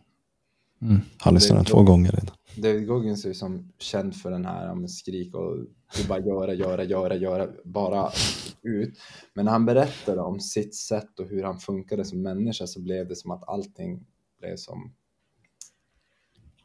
Ja, Jag förstod. Mer logiskt. Exakt. Du förstår logiken. Jag brukar ju säga när vi, vi har pratat lite grann om honom så brukar jag kalla honom en galenskapare. Men det finns en logik i hans galenskap. Eh, han, är inte, han är inte galen och dum och elak och en korkad person. Eh, det är inte det jag menar när jag säger galenskap. Det finns galenskap i det många gör. Mycket saker som vi gör. Så eh, dock så är han ju en intressant person. Det känns som att du kanske inte hade valt hans tillvägagångssätt hur man bemöter till exempel smärta eller... Nej. Nej. Det, det känns som att du tar en annan väg där. Mm, ja, ja, precis. Jag, Så att det är därför det blir så intressant. När vi, vi har ju lyft honom många gånger i podden. ja, han, han, han vill ju gärna få för mig eh, Ma- mind over matter. Det är Ja. min väg. Alltså smärtan viker sig. Ja, den kommer vika Mm. sig. Och det, det, Han har den mentaliteten att det är så här, det finns ingenting som stoppar han. Oavsett Mm. om det typ går sönder, han fortsätter springa tills smärtan försvinner. Alltså det är där jag... Det, det är där jag... Och Det, slita sönder sig själv också. Men, men det som var så fundamentalt i det han pratar om att det är så många som skyller sina livssituationer på det ena och det andra. Och, han, och så när han går igenom sitt, sin grund så bara, ja, men han hade typ eh, ja, men dyslexi, inlärningssvårigheter, lågt IQ. Han var gravt överviktig, du vet. Så när han gör någonting måste han göra det så enormt mycket mer än vad en kanske normal människa för att, ja, men om, om han vill lära sig eller någonting. Och han bara, men det är bara att göra. Och då tror jag att det blir så extremt för att det är det som verkligen funkar. Mm. Jag tror att många människor, om de bara tappar in i det där att inte, inte fastna i att saker inte går utan att hitta lösningar och försöka, okej, men då kanske det tar mig lite längre tid, men det går att ta sig dit. mm. Kan vara gynnsamt. Sen att göra exakt som han gör kanske är mer skadligt för många människor. Men, Mm. men att inte någonting åt någonting tror jag är absolut det värsta du kan göra. Vad sa du? Att inte göra någonting åt någonting är det absolut Mm. värsta du kan göra. Bara låta allting vara och, och så ja, men vara bitter eller gnälla eller ha jätteont. Och, Mm. Då har vi ju valt passivitet som, som lösningen. Det, är- Och- det är så intressant, ursäkta att jag avbryter men Mm. bara för att flika in. Jag undrar om det var du och jag som pratade om det här också eller om det var med någon annan. Men det, just det här med att du gör alltid ett val. Även om du inte gör ett val så blir det ett passivt val. Mm, det pratade vi om sist när vi träffades tror jag. Ja, det kan hända. Och det, det är jätteintressant för om du tänker på att ja, men om jag inte tar det här beslutet så kommer ingenting ont att hända. Men- om du inte tar beslutet så tar du ett beslut att inte ta ett beslut. Så då Mm. händer det ändå någonting. Mm. Mm. Det, är, en- det är en konst, eh, det finns, om vi säger så här, eh, lek med tanken att vi befinner oss på A och vi ska till B. Eh, och så när vi går efter den här vägen så, så kommer det in en massa faktorer på vägen som vi kallar för X. Faktor X. Och så när vi kommer fram till ett eh, vägval där vi så att säga antingen ska välja höger eller vänster, vi ska välja kör eller, eller kör inte, alltså gå på festen eller gå inte, gå på middagen eller inte. Eh, så det är lite förenklat att säga att det finns bara de här två valen, gå eller gå inte. Eh, men det finns också någonting där mitt emellan som inte är bara passivt. Men man kan finna väldigt mycket kreativitet i den passiva sfären, alltså i X-sfären. Eh, till exempel meditation. Meditation är ju ett sådant verktyg som eh, om, det, om, om, om meditation tillämpas frekvent så visar det sig att det en del skulle säga som att gör ingenting. Det gör så att vi får jättemycket kreativ energi. Vi kan landa, vi kan bli mer klartänkt och så vidare. Så att rent den här handlingen, höger, vänster, rätt eller fel, upp eller ner, eh, A till B, eh, det fysiska. Men det kommer fram en annan sfär. Så att ta sig tid att vara i den sfären eh, gör så att vi, vi kan till exempel, eh, vi leker med tanken, om man står i ett stort eh, kval, val, eh, vägskäl i livet. Så ibland kan man, ju, kan man ju känna sig tvingad av att göra ett val. Har ni varit där någon gång själv? Vi har ju pratat om det till och med i ett avsnitt. Ja. Har du varit vid något sånt? Många gånger. Mm. Så det som är grejen, just här och nu, så, så säg att man befinner sig i ett sånt vägskäl. Så någon, någon av de där vägarna kommer det gå. Eh, att vara passiv, att, att vara aggressivt, alltså mot vägarna, det, det är ett val man kan göra. Fast ofta så ser man inte att man gör det. Man gör ett passivt aggressivt val i att inte välja någon av dem och så hoppas man kanske naivt att de ska försvinna. Men de gör ju inte det. Som till exempel testa att inte betala en räkning och hoppas att den ska försvinna. Det, det händer inte. Den blir större. Det läggs på ränta efter ränta, ränta, ränta, ränta och ränta på räntan och så vidare. Och till slut så blir man hemsökt av räkningen. De här räkningarna kommer i olika former i livet. Men det man kan göra, det är att meditera på vad man har för inställning till valet. Och när man slappnar av runt inställningen till valet och säger att men det är ingen fara att ta valet, då kan det plötsligt bli väldigt lätt att ta ett val. Så man kollar på valet och mitt val att ta ett val. Är jag villig och hur hanterar jag att ta ett val? Så, och då, då kan vi komma tillbaka till det vi pratade om tidigare, som smärta. Är det ett smärtsamt val jag ska ta?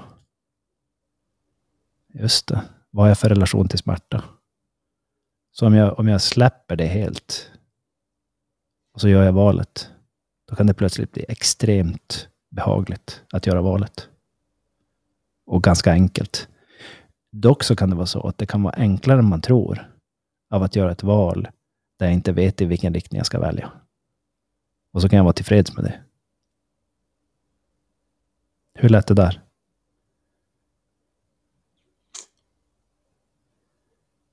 Det lät väl rätt bra. På vilket sätt? Jag tappade dock fokusen sista 20 sekunderna. Okej. Okay. Och det vet jag inte vad det beror på, men det var koncentrationen kanske. Mm. Eller om det var sättet du pratade, det blev mycket fram och tillbaka. Det, det kan jag inte svara på. Mm. Va valet av att ta ett val, vad har jag för relation till att behovet av att ta det här valet? Som lek med tanken, eh, är det någon som haft ett djur någon gång? Så, så det här är någonting jag själv har, har varit i kontakt med. Eh, ska jag välja att ta djurets, förkorta djurets liv på grund av att djuret har lidande i sitt liv. Alltså har blivit gammal, har mm. smärta. Eller ska jag vänta till smärtan är så stark så att jag inte har längre valet att inte säga nej? Ska jag vänta att smärtan för djuret kommer ikapp så mycket så nu har jag inget val längre? Hänger ni med på ja, ja. Den, den, liknelsen? Helt med. Frågan är, kan jag, kan jag meditera och säga att valet som jag har är att göra det si eller göra det så? Vad har jag för relation till valet? Då kan det visa sig att valet är väldigt, jag upplever valet som väldigt jobbigt. Då kan jag skjuta på det med nackdel ibland. Mm. Och när man skjuter på någonting med nackdel, då blir det tyngre att ta i. Och det kostar mer över tid, oftast. Många gånger gör det Och då frågan, vad har vi för relation till mitt val? Och då kan relationen till mitt val vara så tungt. Så då är frågan, kanske ska meditera på det en stund. Och kan man hantera det lite grann, då blir valet i sig mycket enklare. Jag bara började fundera om jag hade några bra ex exempel, men jag upplever ju... Var, var lätt att flytta till Stockholm och starta ett eget eh, företag och kasta sig ut i det okända? Hur kändes det? Det kändes naturligt. Okay. Någonting jag alltid velat göra, så att det var... Alltså just flytta till Stockholm var inte någonting som jag haft så här, som jag ska göra hela livet, men att ha eget företag och jobba åt mig själv, det har jag alltid velat göra. Nästan. Men eh, ja, alltså ja, det jag märker är att när man de gångerna jag har haft ett, en problematik där man måste välja och skjuta upp den. Det, det kan vara beroende på. Så vissa saker har varit väldigt så här, logiskt. Bara, men det logiska är att du ska ta den, det känslomässiga är att du ska ta den vägen. Och så har man då inte tagit det här beslutet. Och så har det bara, alltså problematiken har bara blivit värre och värre. För att man inte tar ett val. Det byggs på och det blir, det blir ränta på ränta. Ja, men precis så här. För om du då ska gå den logiska vägen så måste du göra X. Om du ska gå den emotionella måste du offra Y. Men när du inte tar det här valet så dras det här, det är som att den sliter i din själ nästan. Och du ham alltså det blir bara mer och mer friktion. Och, och problematiken blir större och det blir bara jobbigare att hantera. Och man det är lätt att man bara fortsätter skjuta under mattan. Men då, bara för att jämföra, de gånger man har kommit i det där efteråt man hade lärt sig och du märker att det börjar dra så här och så bara okej, okay, men nu måste jag ta ett val. Vilket av de här kommer jag välja? Och så sätter man sig och kanske mediterar på det, funderar och så bara okej, okay, men nu kommer jag gå på det här för att det här är det som känns bäst för mig för att inget av valen kanske känns bra, men det här är det som jag tror kommer gynna mig i längden, som jag kommer må genuint bra av. Och så tar man det valet och det är som att det är en lättnad. Varje gång du tar, tar de här svåra valen så är det som att allting även om det är jobbigt för stunden så lättar väldigt mycket av sakerna mm. runt omkring och man mår väldigt gott. Mm. Så om jag flyttar på den där, om jag bara tar mig energi att hoppa över den här stenen eller lyfta den här stenen ur vägen. Exakt. Så blir vägen mycket klarare. Jag kan ta ett roligt exempel som är väldigt, eh, kanske relaterbart till många och som är en sån här grej som väldigt minimalt problem, men jag tror många har det. Då kan man till exempel städa. Mm. Och det är en sån där grej som jag ofta har haft, speciellt förut, så, ja, men, åh, man måste ta, ta med tid och det tar 30 minuter. Och, och man drar på det, och drar på det, det blir lite, det blir lite smutsigare och smutsigare. Och så sen när man väl då måste göra det så är det ju jättejobbigt, för då är det som att saker och ting börjar ja, gosa till sig lite grann. Och det är mycket damm och det kanske inte går bort med en dammsugning, så du måste storskura två gånger för att få bort. Och då blir det extremt mycket mer friktion i det. Mm. Och sen när du väl har gjort det så bara, åh oh, shit vad skönt, men det var väldigt jobbigt. Istället för att man gör det så här, ja, men regelbundet, du bara plockar undan efter dig. Mm. Dels så är det väldigt bra för ditt, ditt sinne, alltså det är clean space, vad ska man mm. säga. Mm. Och att eh, det går väldigt fort också. Mm. Du behöver inte göra kanske två timmar, utan du kan göra 20 minuter. Mm. Och så helt plötsligt så är det så, åh oh shit vad skönt. Skönt att jag gjorde det där idag. Och sen, den, och sen den där ackumulativa ränta på ränta-effekten som man går omkring och, och upplever friktionen i av att man ser de här sakerna eller upplever att det är inte ordningsamt eller rent nog. Ränta på ränta-effekten varje dag, varje timme, varje minut försvinner ju. Mm. Efter man har gjort det. En, en, en, komisk sak, jag vet inte, det, här är någonting jag brukar tänka på väldigt ofta. När jag ser en film och så är det någon så här, säg att filmen utgår, eh, det är någon som har, säg mycket pengar, har lyckats med den sidan i livet. Eh, och så har de köpt ett jättestort hus, säg att det är någon så här engelsk stor mansion eller herrgård när jag ser den filmen varje gång, när jag ser någon, eh, ett, eh, en familj som bor i ett stort hus eller någon som ska renovera något jättestort, typ palatsaktigt ställe. Då brukar jag tänka två saker. Det där stället ska städas. Ett. och det ska värmas upp. Undrar vad de har för relation till städning och uppvärmning. Och vem ska betala för det? Eh, det brukar jag tänka på varje gång och det kommer som slående in för mig. Så här, hmm, undrar hur de städar det där stället? För de är ofta så enorma de här ställena. är, är jag annorlunda där eller är det någon av er som brukar? Jag brukar inte tänka på uppvärmningen. Kanske om det är i Sverige kanske, men, men eh, om det är jättestora hus i Sverige brukar jag tänka på det. Men just städningen, för jag vet att städa typ en lägenhet, en tvåa, en trea, ta, kan ta en timme, två, tre timmar om man ska göra en ordentlig städning. Och så städa sådana stora, men jag tror att när du väl har råd att köpa en herrgård på 1000 kvadratmeter, 2000, så har du någon som städar som du bara betalar för. Mm. Och för dem blir det en sån pytteliten summa. Ja, ja, ja men jag, jag brukar ändå tänka på det. Någon ska ändå göra det. Och då är det som kanske den personen som ska göra det har ett heltidsjobb. Det är det de gör. Mm, exakt. Så vad, vad, gör, vad gör du då? Ja, men det har gått så bra för Gustav Broström de senaste åren, så jag städar hans hus. Va? Städar du Gustavs hus? Ja. Att han har köpt 33 000 kvadratmeter lägenhet. 17 toaletter. 19 kök. Men det jag brukar tänka på när man köper sådär stort, om man bara är två, tre, fyra personer, eller det kanske är familj. Alltså, vad ska du med all yta till? Mm. Varför ska du behöva fylla så mycket? Eller vad ska du fylla det med ens? Mm. Alltså det känns som, som en normal person, så här, bara, ja, men om jag hade haft ett hus så vill du inte ha för stort för det blir för mycket utrymmen. Och man kan ju alltid hitta någonting att fylla ett rum med, det är inte Nej, det är inte problemet i sig.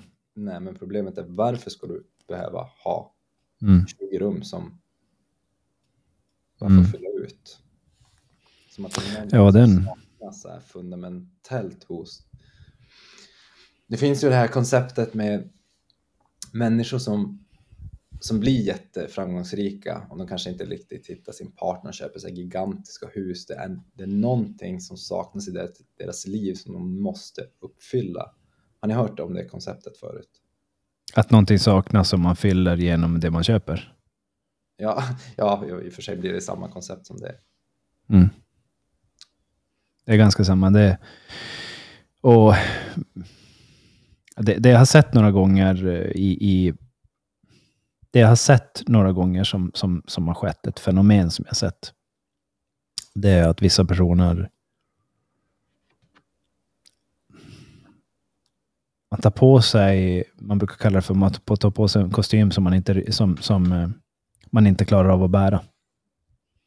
Så säg att man köper ett hus för att eh, man vill eh, se, se, se ut på ett visst sätt ur andras ögon. Alltså man vill bli sedd på som, som en annan person. som en Man värderar att om jag köper det här så ser min, min bild utåt kommer se ut så här.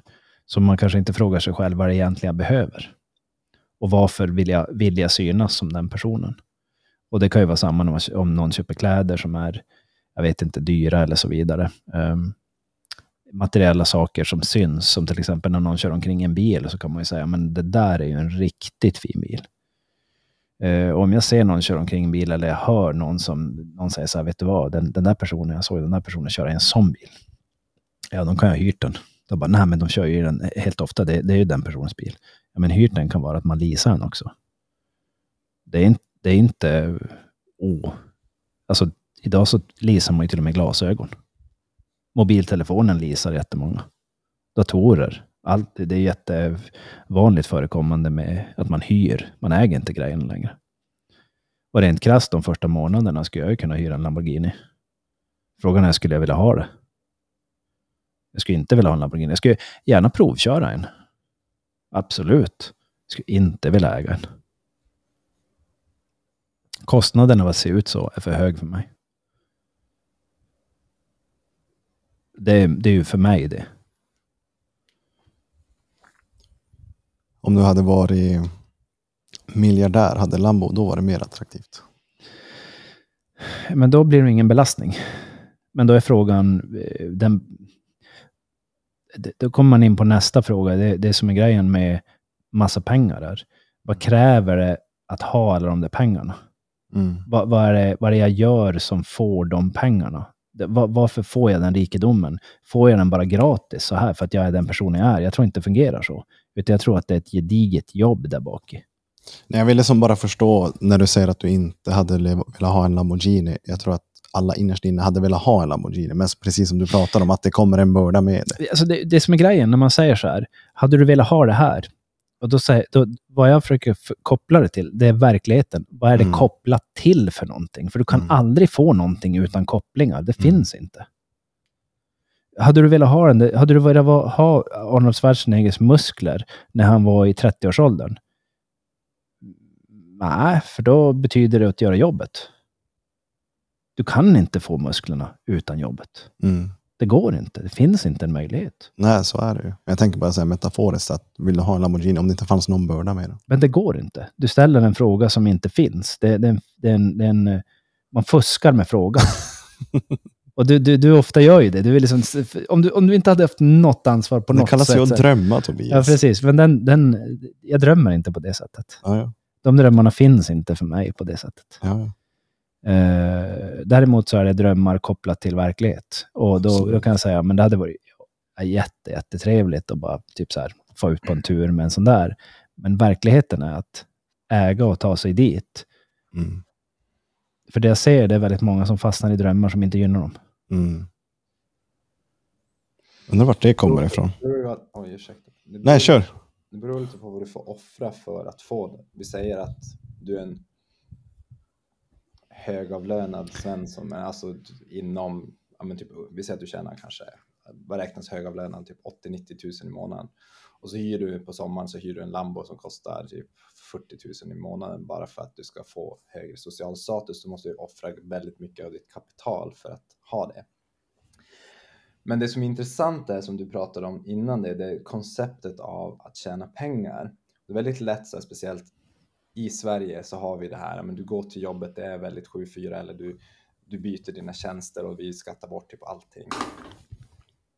Och det är väldigt få som tjänar väldigt mycket pengar i Sverige, men det finns en, en skara människor. Men sen finns det i många andra länder där de, om jag säger så här, om du pos positionerar dig rätt med rätt kontakter så behöver du inte jobba jättemycket för att råd att ha en, en Lambo. Det finns de som typ jobbar två timmar om dagen och tjänar 100 000 om dagen bara för att de har rätt kontakter och ja, men de kanske bara länkar ihop människor eller någonting som mm. gör stora affärer och så bara, bara för att du gav mig den så får du, här har du 100 000. Dung, dung, dung. Och det bygger på och då är det inte så mycket jobb att, att ha, ha en Lambo. Får jag, får jag ställa några frågor där? Personen som länkar ihop de här personerna,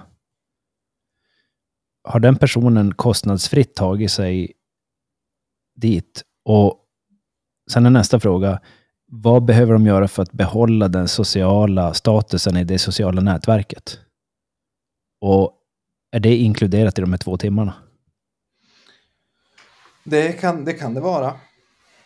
Absolut. Ehm, jag har inte exakta just den här storyn, men alltså det finns ju väldigt många sätt där du kan tjäna mycket pengar utan att behöva göra extremt mycket grejer. Så sen om man då gör till exempel ett jobb som, ja, men, som du gör, du får betalt per timme eller per, per, eh, per grej som du gör. Och det ja, nu låter det, nu blev det lite fel, men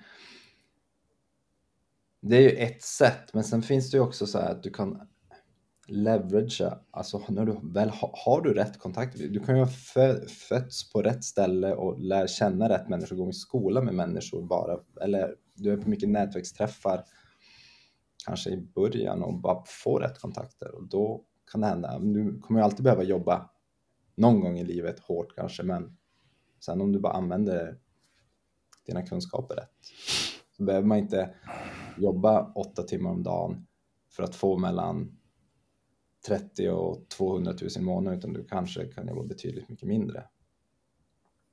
Och så finns det ju extremt många många saker som, som folk kan ha lyckats hitta sätt att tjäna pengar på. Mm. Så jag tror att man ska inte fastna i att det, att det bara är ett sätt utan man måste också tänka att det finns andra sätt så att man släpper lite på spärrarna just att pengar för pengar är så belastat. Jag känner det är väldigt mycket belastning, speciellt i Sverige, att prata om så här, ah, men vad känner du? Eh, ja, men vad, vad, kostar din lägenhet eller vad betalar du hyra? Folk säger bara, ah, men jag vill inte prata om att betala hyra. Bara, varför inte? Det är bara intressant för mig att veta, betala överpris eller underpris. Mm. Jag skiter väl i om du betalar 5 eller 50 000 i månaden. Det är bara så här, mm. ja, vad kostar en sån lägenhet? Eller mm. hur kom undan så billigt? Mm.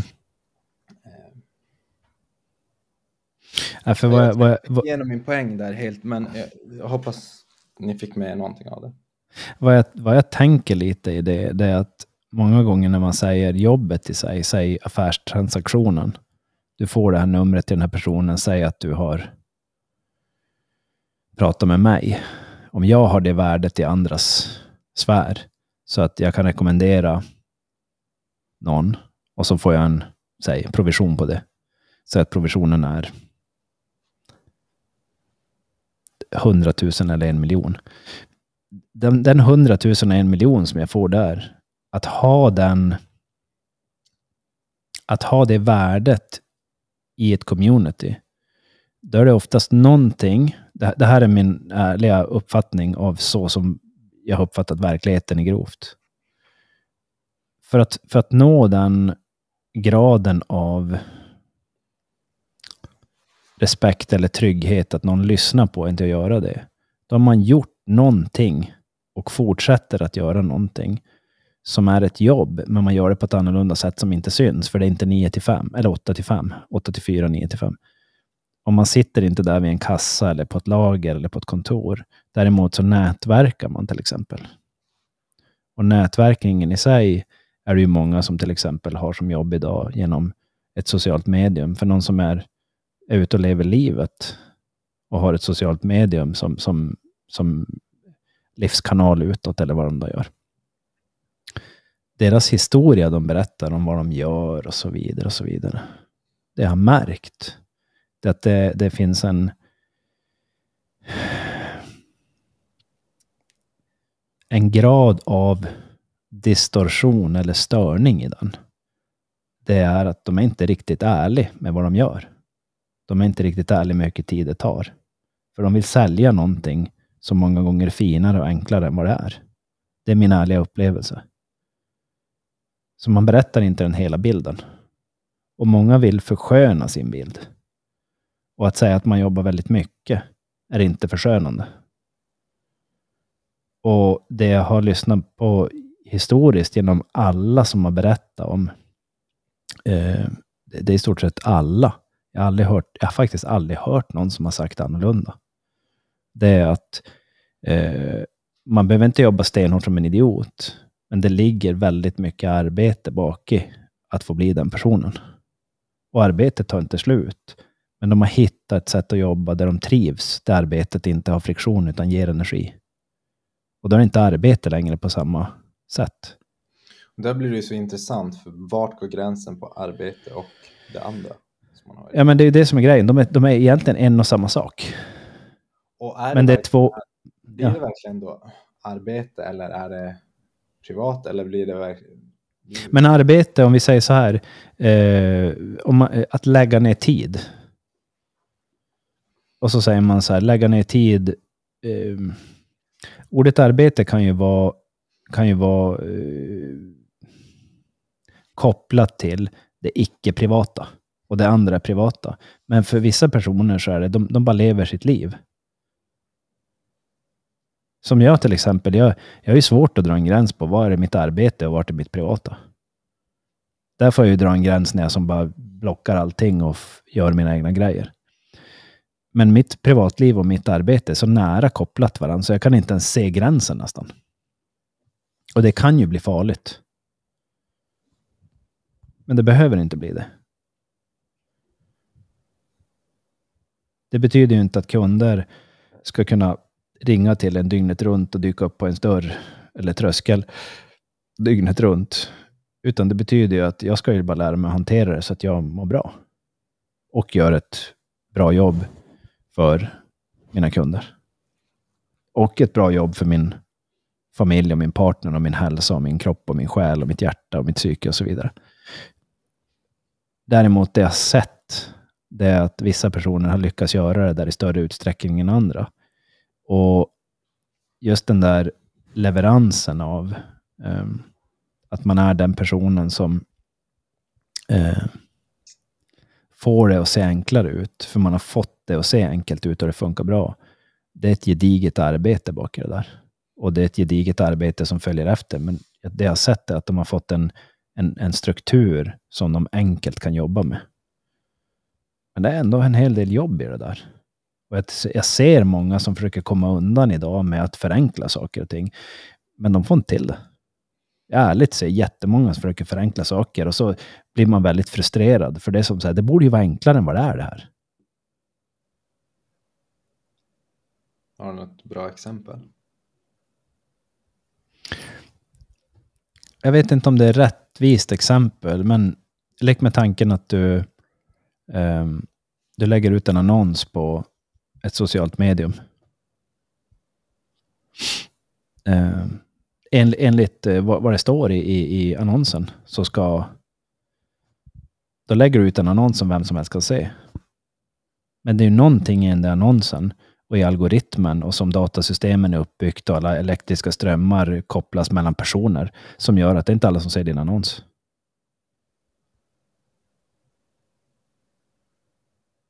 Och i den här saken när man säger det till någon att om du bara gör det här, det här, det här, det här, eh, då, då faller det på plats. Men det är så mycket mer kunskap. Som till exempel att lägga ut en, en marknadsföring som du håller på med. Jag gissar att det är extremt komplicerat. Och säger man att det borde inte vara det, det borde vara enkelt, då misslyckas man ju. Jag har ju förstått mig på att marknadsföring är viktigt. Men jag har ju valt den vägen att jag, jag gör ingen marknadsföring alls. Utan jag gör ett, ett försöker hålla hög kvalitet i mitt arbete så folk blir trygg med det jag gör och pratar om det jag gör. För jag, jag, jag ärligt försöker lösa problem. Och när man kommer i närheten av någon, så här, om man träffar den personen, då börjar ni riktigt att lösa problem. Det, det kan man inte säga om vem som helst. Så det är olika algoritmer i hur man vill jobba. Och hur, hur man vill nå fram. Att nå fram till eh, kunden. Om vi säger du, du ska sälja ett par skidor. Varför ser inte alla annonsen? alla i din geografiska cirkel. Det är ju någonting som gömmer sig där bak. Och de personerna som vet att det, det gömmer sig och kan navigera sig igenom det, de har gjort ett gediget arbete till att förstå det där. Det har inte fallit i knät på dem. Tänker jag. Ja, men det stämmer. Och det är sådana saker som gömmer sig. Men det tycker jag, det är generellt sett i mycket, men jag tror också att det finns sätt att hitta så du inte behöver göra exakt lika mycket. Jag har ju själv inte hittat det, men jag tycker också det är kul att jobba. Mm. Men jag tänker till exempel du då som är extremt duktig på kommunikation och ja, med samtal med människor. Du har ju börjat gå lite mer åt hållet med, med att jobba med, med företag. Grupper och företag och ja, deras ledare och deras kommunikation upp och ner. Någonting fel här. Eh, ja, men till exempel, och du har ju börjat med att jobba jättemycket med privatpersoner. Mm. Och pri privatpersoner är ju inte lika kapitalstarka som stora företag. Så vi säger nu att du, du får, vi säger att vi kör vår marknadsföring som, som, som vi pratar om. Mm. Och så du bygger upp ett stort brand och folk bara, fan vi vill, vi vill att Tobias ska komma hit och vi vill att Tobias ska komma till, till det här företaget och det är, ja men, vad ska vi säga, typ Apple eller Google. De bara, ja, men vi vill att du ska komma och jobba åt oss på måndag och så Apple på tisdag. Du bara, ja absolut, ja men jag gör det, men jag kan komma två timmar där, två timmar där och jag tar 200 000 per gång. Du, du, då får du mycket större hävstång till det du är bra till. Mm. Än när du jobbar med till exempel privatpersoner som kanske mm. betalar upp till 1000 kronor för en timme. Alltså mm. där kan du ju säga, okej, okay, men för dem ser värdet av det. Mm. Eh, men självklart är det mycket jobb i just den här situationen. För det är inte direkt som att du har kommit dit du är idag på grund av att du har läst en bok och så sen har du eh, gått en kurs, bara, kommunikation 101 på KTH eller LTU. Mm. Ja. Utan du är verkligen så här, okej, okay, hur funkar människor? Testat, läst massa olika filosofiska böcker, applicerat det du har lärt dig och se vad som funkar för ditt sätt att kommunicera och Mm. vad du märker funkar hos varje individ, individuell person och vad de har för typ av karaktäriska drag. Mm. Så att det, det är ju väldigt intressant. Jag är också i sättet jag jobbar kommer i så fall också bli på det sättet man jobbar upp sig väldigt mycket med att bara l- lära sig Mm. allt möjligt. Men det, jag tror också att det är inte den enda vägen, utan som vi pratade om tidigare så finns det olika vägar som man kan ta och de vägarna är nog absolut väldigt svåra att hitta, men jag tror att det går att hitta sätt att tjäna bra pengar utan att behöva göra 7 till 4 eller det och det. Mm. När du, det här är ett jätteintressant område och jag är ärligt öppen eh, och, och eh, ja, men helt, öpp, helt öppen i, för vad du säger. Och den dagen du hittar någon som har gjort det, då skulle jag jättegärna vilja prata med den personen. Eh, för att allt vad jag har sett, eh, och jag, jag kanske är naiv här, allt jag har sett är att ehm, det kräver ett... Nu säger jag bara min, än en gång min syn. Jag tror att om man förenklar det för mycket i vissa parametrar, då tror jag att man blir bitter. Och eh, eh, jag ska förklara lite grann vad jag menar med det. För den här, den här enkelheten som en del som man lätt kan beskriva. Jag tror, nu, nu säger jag någonting som är hårt. Jag tror att den... Eh, Eh, äh, jag ska bara säga det. Jag tror att det är en naiv jubelidiot som står och pratar och säger det. Och så är det folk som tror på, på personen i fråga. För att allt vad jag har sett med kosmos, universum, allt är att vi gör jobb på olika sätt. Sen kan de bli mer eller mindre friktionsskapande och, och energitömmande och kreativ. Alltså det kan finnas en kreativ förlust i det. Jag tror att det vi pratar om är, jag upplever att det vi pratar om, eller det jag tror, det är att den, person som, den personen vi pratar om är på olika sätt en person som har hittat ett sätt så att det ser väldigt lätt ut och de finner väldigt mycket kreativt jobb och de har hittat ett flöde att jobba i som är väldigt lätt för dem. Och sen när, de, när det syns utåt, då kan jag säga så här. Min, min ärliga upplevelse är att många personer som har hamnat på en viss nivå, de är inte ärliga med vart de är och vad de behöver göra för att vara där. De är i allra högsta grad ganska oärliga. Det betyder att de är inte transparent. Men de jobbar mycket. Och den personen som inte jobbar mycket, eh, eh och, och koppla inte ihop hårt och mycket här, eller, eller destruktivt hårt och, och så här, nöter ner huden till benmärgen. Det är inte det jag menar. Utan ett väldigt, allting fungerar skitbra. Det är svinbra. Det, det, det, jag mår verkligen bra och, och vi mår bra här och det, det går så bra. Det går av bara farten och så vidare. När de har hittat det sättet att jo- jobba på och sen presentera det utåt, så presenteras en förskönad bild. Det har jag sett övergripande överallt. Och det blir, och det blir ännu mer påtagligt nu i den här sociala medievärlden. Vi blir så grundlurade av folk som vill se bättre ut och mer framstående och mer lyckade än vad verkligheten egentligen bakom för fasaden är. Där är jag, jag, jag, blir, o- jag är lite orolig när jag, när jag ser sådana saker som folk köper. För det som händer det är att de blir bitter i slutändan, för det var inte lika enkelt som man hade trott. Men jag håller med dig till en stor del just det här men det finns ju jättemånga som är på sociala medier och berättar om ja, men de har en kurs eller någonting. Ja, men gör bara det här två timmar om dagen så tjänar du massa pengar. Men jag tror, Mm. jag tror ingen av dem Ja. jobbar, har jobbat lite för att nå dit eller så vet de inte riktigt vad de pratar om. Nej, alltså det, det grund, grund, grundfunktionen i det är ett ponzi-spel. Alltså det är att lura folk för, för vinst. Så långt håller jag med dig till st- större del. Men jag tror att de som har lyckats hitta de här äh, små, de är nog inte många, men de som har det, Ja. de är inte de som går ut och berättar hur de gör. Nej, För det kan vara så att det går inte riktigt att återskapa heller. nej.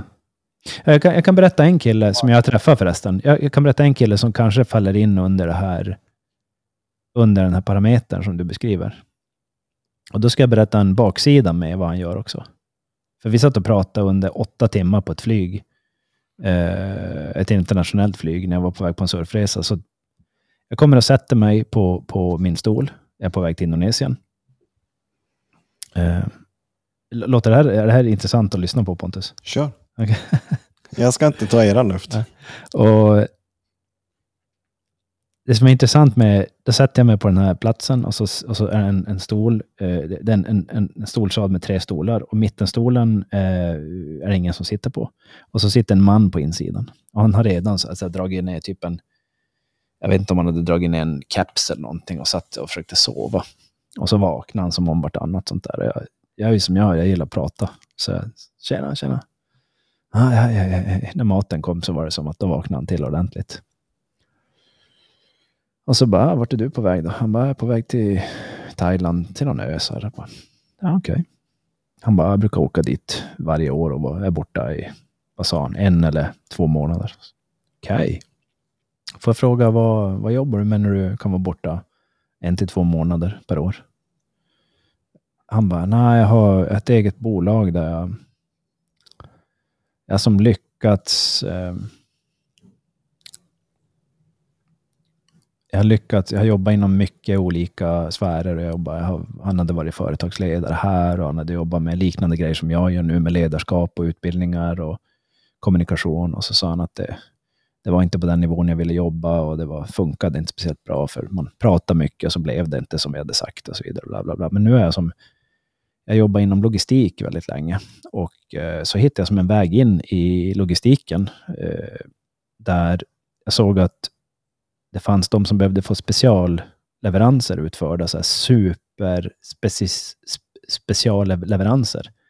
Där de, de, de, de skickar inte de här paketen med ett bolag, utan de, de vill ha en kurir. Och jag är kuriren. Så jag får ett specialpaket med jämna mellanrum som jag bara ska åka någonstans i världen och lämna till, till någon plats. Och då åker jag specifikt, jag, åker och hämtar paketet från bolaget. Det kan vara ett paket som är antingen så stort som en krona, eller så kan det vara ett rent fysiskt paket. Men det här är superviktigt att det levereras. Det kan vara eh, typ på organnivå, att det är någon som, någon som dör ifall inte, de inte får det här.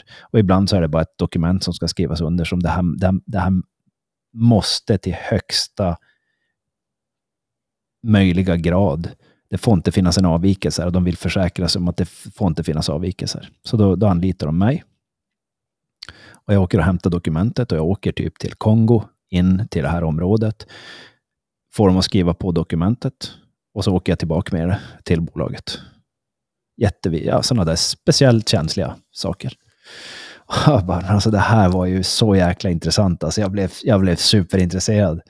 Och han bara, ja, nej, jag, jag jag bara, men hur mycket jobbar du? För jag frågade. Han bara, nej alltså det som är grejen, jag väljer ju själv hur mycket jag jobbar. Okej, okay, det låter ju jätteintressant. Men vad händer om du bara plötsligt skulle vara borta, säg ett halvår? Han bara, det skulle vara svårt, för då de behöver ju som få de här paketen levererade, så att de, då kommer de ju försöka hitta en annan lösning. Men, och då bara, får jag fråga, hur, hur hanterar du den pressen av att hela tiden behöva vara den personen som kan göra de här super Alltså det, han bara, det krävs, krävs ju ingen skicklighet för att göra det jag gör. Det krävs en skicklighet för att se och kommunicera fram produkten och skriva avtalen och, och bli den personen som folk ringer. För jag är ju en central figur som prat, folk pratar om. Eh, men grejen är att han bara, jag, jag får ju, jag ringer till eh, ett, ett visst, så att säga, jag, jag, säger bara åt dem, de som är mina kontaktpersoner, att under den här perioden, då är jag borta. Och då, det köper de. Men han bara, det, jag får inte vara borta för länge, för då behöver de byta ut den här personen till en annan person. Så, och då jobbar han ju, så att säga, vad han beskrev så sa han, det är ett skitenkelt jobb. Men det han gör, det är att han, är, han sa så här, det är ju det, det som är en utmaning. Jag bara, får jag fråga lite utmaningar och lite eh, plus och minussidor med ditt jobb? För det låter ju jättefritt. Men det låter ju samtidigt som att du har inte, du har inte en, kanske en partner hemma som, som sitter och väntar på dig hela tiden. Du kanske inte har barn heller. Han bara, nej, nej, det skulle inte gå. Det hade ju varit helt kört. Det, det får jag försaka. Okej. Okay. Han bara, men jag lever ett superfritt liv. Alltså jag trivs jättebra med mitt liv. Och han bara, jag trivs ju också att flyga. Alltså jag trivs att bara vara för mig själv. och så här. Jag, jag, jag mår bra. Uh, jag har inga problem att vara borta. Ja, men det kan ju ta typ fyra dagar att flyga till vissa ställen, fram och tillbaka.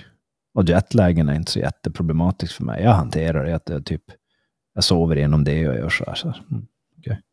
så att, och, och, hans jobb är ju egentligen bara, jag hämtar ett paket, lämnar det där, eller, eller får den där signaturen och han får väldigt bra betalt. Så på ett sätt så gör han ju som inte så mycket, men på ett sätt så har han ju ett jobb som är mer belastande än mitt jobb. Så det där är det som gör det lite komplicerat. Personen bara, nej men jag, jag bara tar emot ett paket, så lämnar jag och så får han typ så här 100 000 för det. Allting betalt. Och något annat paket får han 250 000 för att leverera, för det måste vara så där. Och sen kan han ta ledigt. Baksidan till det där är ju, det finns alltid en fram och en baksida, en ovan och en undersida.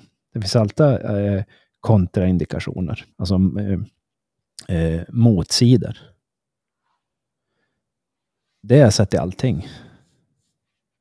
Han är en av de mest intressanta personerna jag stött på på länge. Och jag tänkte bara så här, va? jag skulle nästan bara fråga, så här, behöver du hjälp? Men jag kände bara att jag, jag, jag har så bra och roliga och givande processer igång på mitt arbete, så jag skulle inte vilja avbryta dem. Men, men när jag stötte på honom, för vi kom skitbra överens, då är det så här, fan, jag, jag, jag, kan inte jag få hänga med på ett av dina uppdrag eller två? Det lät skitintressant. Men faktum är att gör jag det, då händer någonting här hemma. Jag kan inte ha de två jobben tillsammans. Så det blir alltid avkall på någonting. Och det är oftast mycket mer jobb än man tror. Det är min ärliga upplevelse. Men när du väl hittar den där personen som bara gör det där. Jag vill jättegärna träffa den personen. Och om det är någon som sitter och lyssnar som är den personen. Då, då vill jag gärna höra det. Och eh, jag ska ta ett exempel som är ganska krasst och rått. Eh, men det är verkligt. En person som får bidrag. Arv. Eh, någons föräldrar eller någons partner betalar åt dem. Det som är grejen är att när man får det där, då kan det bli så att man får någonting som i sin tur berövar en från det egna utforskandet, från det egna utvecklandet. Så man blir lamslagen. Och en person som har gått på... Det finns ett fenomen med personer som har gått på eh, bidrag för länge. Det blir att de blir, de blir så svaga att ta tag i, i processer som, som gör dem självgående och bära sig själv. Så de blir, blir vana att bli belastade eller blir vana att bli lyfta av sig samhället eller någon annan. Så de hamnar i ett fängelse. Och den som ger bidraget också hamnar också på ett sätt i ett fängelse. Har ni varit med om det någon gång? Jag har en eh, vän som eh, bott hemma hela livet, över 50. Mm. Men, jag, jag bor också hemma. Hos mig själv. Hos sina föräldrar. jag okay. vad han menar. Jo, jag, jag, jag skojar bara. Men bott hemma, jag, det var lite för enkelt ord bara. Jo. Nej, och... Um han betalar ju sina räkningar, men det är, det är en speciell person. Ja. Den tryggheten, finns det någon eh, fram och baksida på den? Att ha det så? Alltså, Absolut. Kör Gurra. Alltså jag skulle säga, fördelen är att du behöver inte göra någonting. Du behöver inte göra jättemycket för att få de här bidragen. Men du blir också väldigt låst för att ett, så har du ju väldigt låg frihet. Alltså du kan ju inte göra riktigt vad du vill för att du har inte, du kanske har råd med mat och boende. That's it, i bästa mm. fall. Mm. Och då hamnar du ju verkligen i, i en sluten cirkel som är väldigt svår att ta sig ut. För att om du då försöker hitta någonting som kan ge en liten inkomst så försvinner det där bidraget också. Mm. Mm. Och då är det så här, ja men då är det inte... Du, nu pratar du om systembidrag, alltså svenska ja. systemets bidrag typ va? Ja, det var det jag pratade om. Mm. Det var inte det vi pratade om. Jo, nej, bidrag från föräldrar eller från partners eller från systemet. Det finns ju olika typer av bidrag man kan få. Det kallas ju inte bidrag på ett sätt när man får pengar av sina föräldrar. Men på ett sätt är det bidrag. Finansiellt stöd skulle jag säga. Mm. Men om det blir regelbundet, då blir det också väldigt... Ja, men vi säger då att om man får regelbundet från sina föräldrar, då blir det, då blir det så beroende av dem och så blir det väldigt lätt att man är bekväm i att bara, men de här pengarna kommer ju alltid in gratis varje månad. Varför ska jag då Mm. lyfta ett finger för att tjäna hälften eller få samma pengar, men då måste jag jobba typ 100 timmar i månaden. Mm. Och då är det väldigt lätt att man bara, ah, men det är ju inte värt. Nej. Och så fastnar man. Jag har sett många som, ja men, som man har vuxit, eller inte många, men jag har sett en del som man har vuxit upp med som, ja men de hamnade i lite, ja men började skaffa bidrag och så, ja men, de gamear väldigt mycket. Det var väldigt nice för att då kunde de göra sin hobby. Men kontentan blev ju att de blev fast i det där. Och nu är de typ 30 plus och sitter på bidrag och kan inte riktigt bygga ett normalt liv för att de har ingen arbetserfarenhet, de har inget det ena och det andra. De blir väl ganska fastlåsta. Mm. Jag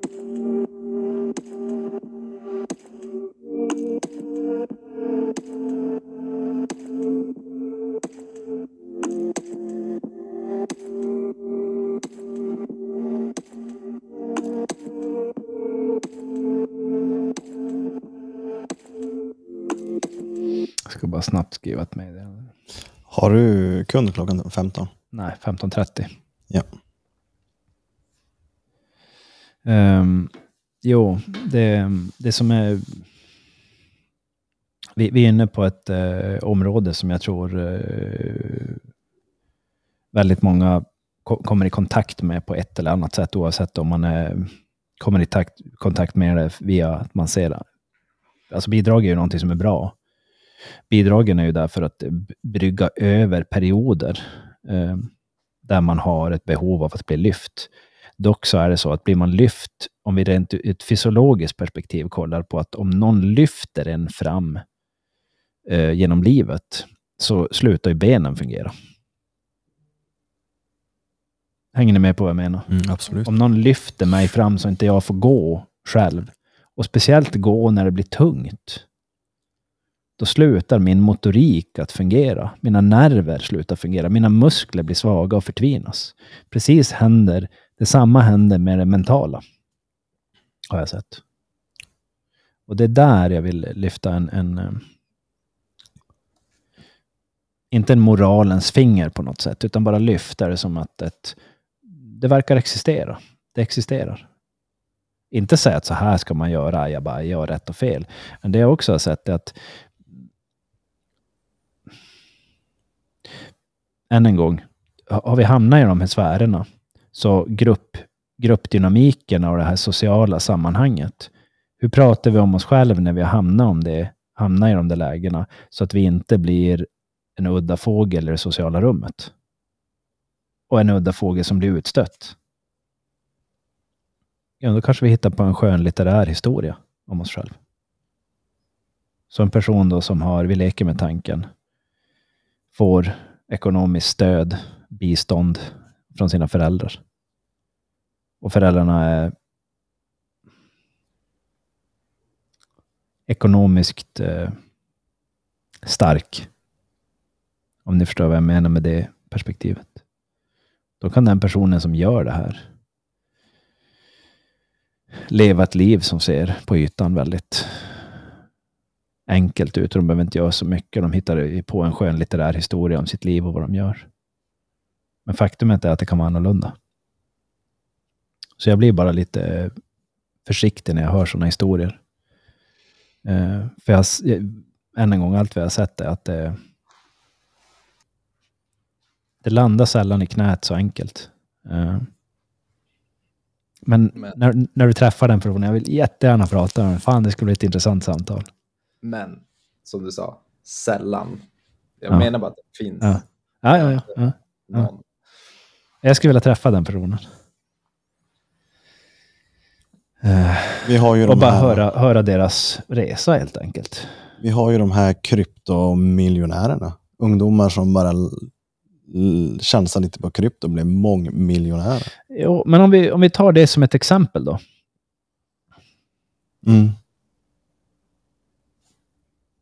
Är det så att de köpte en databurk, slog igång den, laddade hem ett program och tryckte på en knapp och så bara drällde det in miljoner? Jag skulle uppfatta resan så här att man har läst på lite om krypto, man gör sin research, man har en viss summa pengar och de här uh, success storiesarna, det är ju ofta så här, jag la in 5000 dollar och jag fick ut 30 miljoner dollar. Mm. Så att det är ju, det är ju liksom promilletal. Men som Gurra säger att det finns. Och, och liksom, vad händer med dem sen då? Så att uh, just den här uppbyggnaden till att göra de här miljonerna kanske inte behöver vara 7-4 i 10 år. En, ett annat exempel som också är lite så här...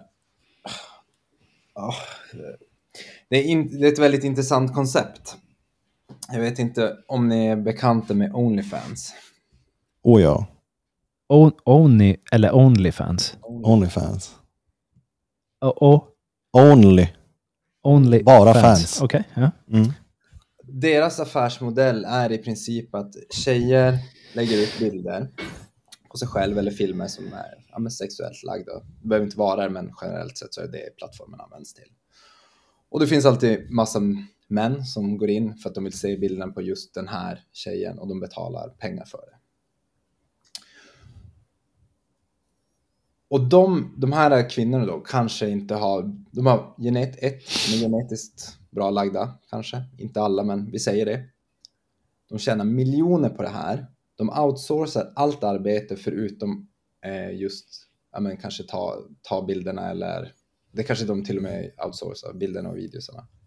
Så har de bara någon som sitter där och svarar på alla meddelanden och drar in pengarna och delar upp det där, så de behöver inte göra, de kanske jobbar så här fem timmar i veckan, men här har du också en sån där grej som vad har det för bieffekt i långa loppet? Men det kan vi prata om sen, men det var just den här modellen och som jag tycker är både destruktiv och den förstör samhället på ett sätt. Men du har aldrig hört talas om det här Tobias? Nej. Sjukt att jag inte har nämnt det. Okay, ja. Sen har vi ju Feetfinder och sådana saker också. Det är en sån här grej som har blivit jätte... Alltså är det, är det porrsidor? Behöver inte vara. Ja, typ. Men, det är väl det det används mest till, men sen är det också så här, du vet, folk bara betalar för att se någon lite lättklädd eller bara se deras vardag för att de är, kan vara kända eller snygga eller vad det nu är. Mm. För, men om vi säger så här då, vi leker med tanken, eh, någon som startade Blocket. Mm. Det är en sajt som, som eh, de flesta i Sverige kanske har hört talas om. Det är en försäljningssajt. Populär. Mm. Central eh, försäljningssajt, som, som försäljningshubb kan man väl säga på internet. När man startar den där sajten, så när den väl fungerar, eh, säg att den sätts upp i, i, den har gått igenom lite teststadier och så börjar man sätta upp den. Det som är grejen är att vad jag har sett med alla de här systemen, det är att de kräver underhåll. Så säger man så här, ja men det är väl inga problem, då anställer vi en person som gör det. Men personen som vi anställer, har ju ett liv och, och de har sina problem. Och de, de ska nu sköta om det här. Så att utmaningen för ansvaret och, och, och, och den tiden man blir belastad. Det som är utmaningen som jag ser det, det är att när man pratar med personer så får man inte ofta höra deras riktiga version om hur saker går till. Jag får ju sitta i ganska djupa samtal med folk som har skapat arbetsprocesser och lyckats ha skitmycket pengar och det jag hör i allas processer det, jag kan höra en bild utifrån om hur folk har en åsikt om vad de har gjort. Och de har det si och de har det så. Men när jag får sitta ner i samtal med de personerna så är aldrig den objektiva personens uppfattning och personens egna subjektet då, som de tittar på, alltså personen i fråga. Det är, inte, det är inte samma historia att föra. Det är därför jag grundar eh, min eh, vart jag kommer ifrån på det här sättet. Att det är så mycket med jobben man förstår. För jag har träffat personer som har hållit på med krypto och, och tjänar många, många miljoner. De jobbar ju som jävla psyk alltså. de sitter ju nonstop och försöker hitta nästa grej och nästa grej och nästa grej och sätta sina pengar hit och dit och hit och dit. Det tar inte stopp. Men de har ju inget jobb, så de är ju fri. Men det är inte sant, de är inte fri. De jobbar ju som dårar. Men när de sen gör, gör reklam för sig själv på stan i sin fina bil och sina kläder, då ser det så fint ut.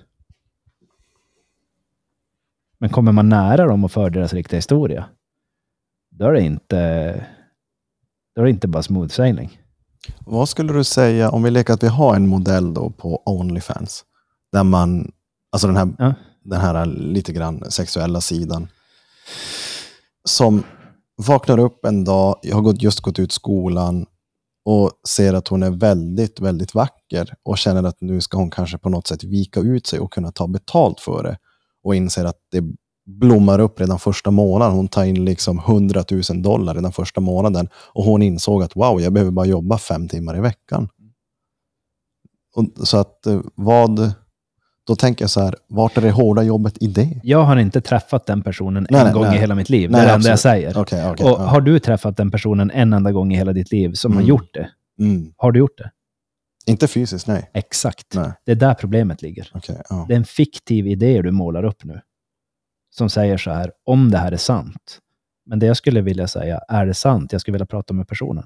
Okej, så du menar att de Onlyfans-modellerna som sitter i podcast och berättar den här historien ljuger? Det jag kan säga är att många gånger så är det, man förskönar historier också. Ja. Absolut, jo, men det är jag med dig på.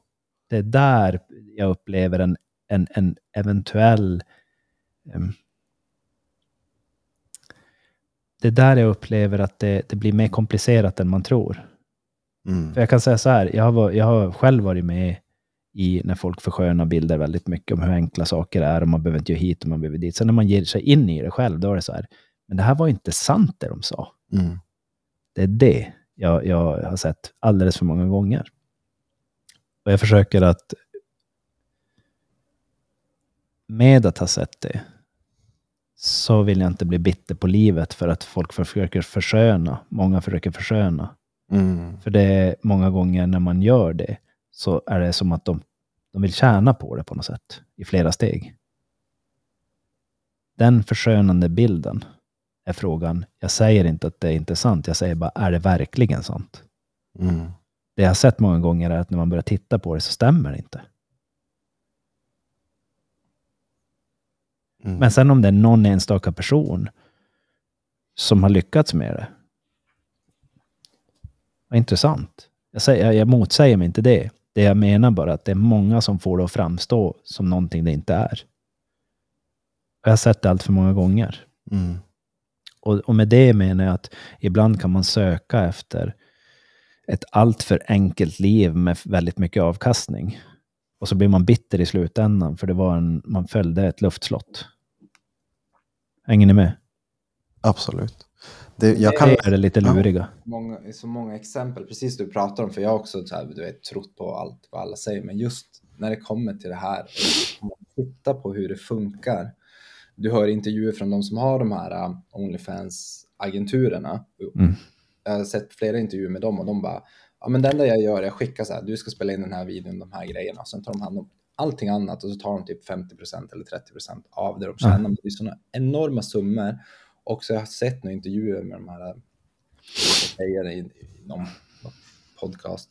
Mm. Eh, Och, hur de berättar, bara, men alltså vi behöver typ bara göra det här. Det är svinenkelt. Varför skulle jag någonsin vilja ha ett vanligt jobb när jag kan göra de Mm. här grejerna?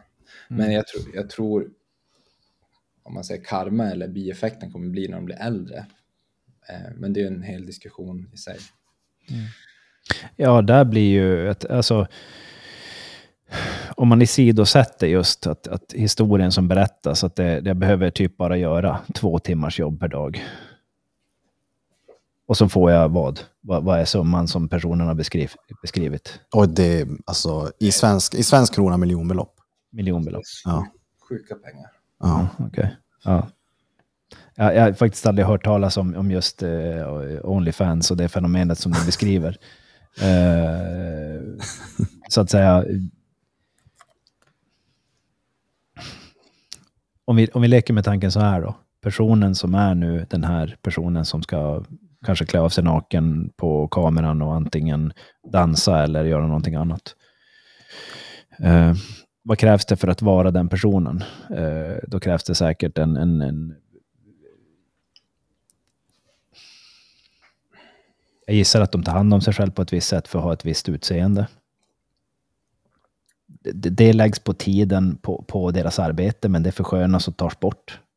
Men om man gillar... Ja. Är inte, jag menar inte det är lite så här, men hälsa, välvå, hälsa välmående, alltså det gör man ju oavsett om man är, bryr sig om sin kropp, då tar man ju hand om den.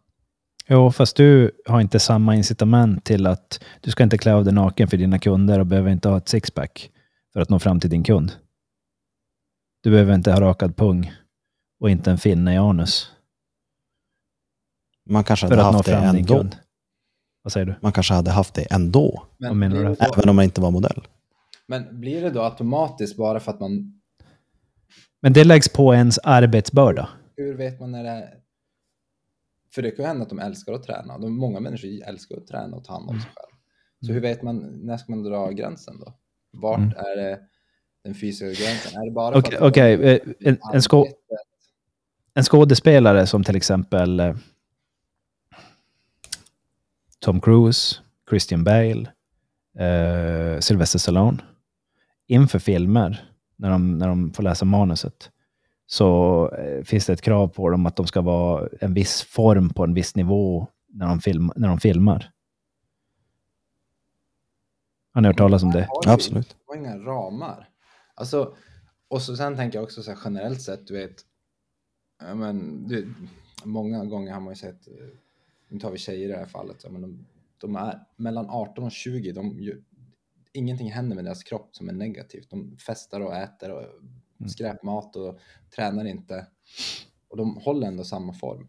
Mm. Det här fenomenet har jag sett hos många, men sen efter typ 30 eller någonting, då börjar det hända grejer. Så det är inte Mm. säkert att de behöver göra det. Mm. Mm. Jag skulle ändå... eh, jag skulle vilja säga... Jag skulle vilja följa med för att göra en, en klar analys. För jag gör ju analyser på dagarna av vad folk går igenom och jag ser i hur stor grad folk förskönar eller missar vad de faktiskt går igenom och vad de gör. Så jag får ju hjälpa folk att belysa att när de säger till exempel så här, men jag, jag jobbar ju bara så här länge. Och så typ har jag den här lönen. Och då brukar jag säga så här, okej, vad gör du på hemmaplan då? Nej, men det inte jag så mycket. Jag bara gör det, det. Jag går ut med hundarna, jag renoverar huset, jag gör så, jag gör så, jag gör så. Då bara, okej, så då är det så typ så här, två eller tre jobb då. Och en del bara, nej, men det har jag inte. Nej, men i tid och engagemang så har du det. Okej, okay, kanske därför jag är så trött. Och så, just det, så. Sätt inte ihop det där. Och när folk berättar den här historien, när man gör analysen, jag tror ni skulle bli chockade när ni får höra hur, mycket folk lämnar ute och vad som är relevant i deras livspussel. Det är ju jätteintressant det där, för jag har faktiskt analyserat mig själv nu sista tiden. Så här, ja, men hur mycket tid lägger jag faktiskt ner på det här och vad är det jag egentligen får betalt av? Jag lägger ner så enormt mycket tid. Jag, alltså, jag jobbar ju säkert 50-60 timmar i veckan. Och jag har kanske betalt för en betydligt, betydligt mindre del än det. Så det, när man väl börjar titta på vad man gör och hur mycket man gör så lägger man, i alla fall jag personligen vet att jag lägger ner väldigt mycket mer tid och energi. För, för till exempel i en, en, en socialt, eh, en person som lever på sitt, på sitt sociala, på sitt namn, som till exempel en skådespelare eller en artist eller någonting. Säg att en artist skriver superbra musik. Det som ska, ska tas in i beräkningen, det är hur mycket de behöver uppträda för att folk ska hållas uppdaterade på deras jobb. Eh, så att, och det, det, här blir, det här blir många gånger förskön, förskönat. Och kommer ni ihåg Avicii? Mm. Han jobbade ju ihjäl sig. Typ. Ja, det var en, en bidragande faktor. Men just när det kommer till art artister och, så, och, och det, men det, jag skulle säga att det är en annan sak och det är mer ett jobb, jobb alltså.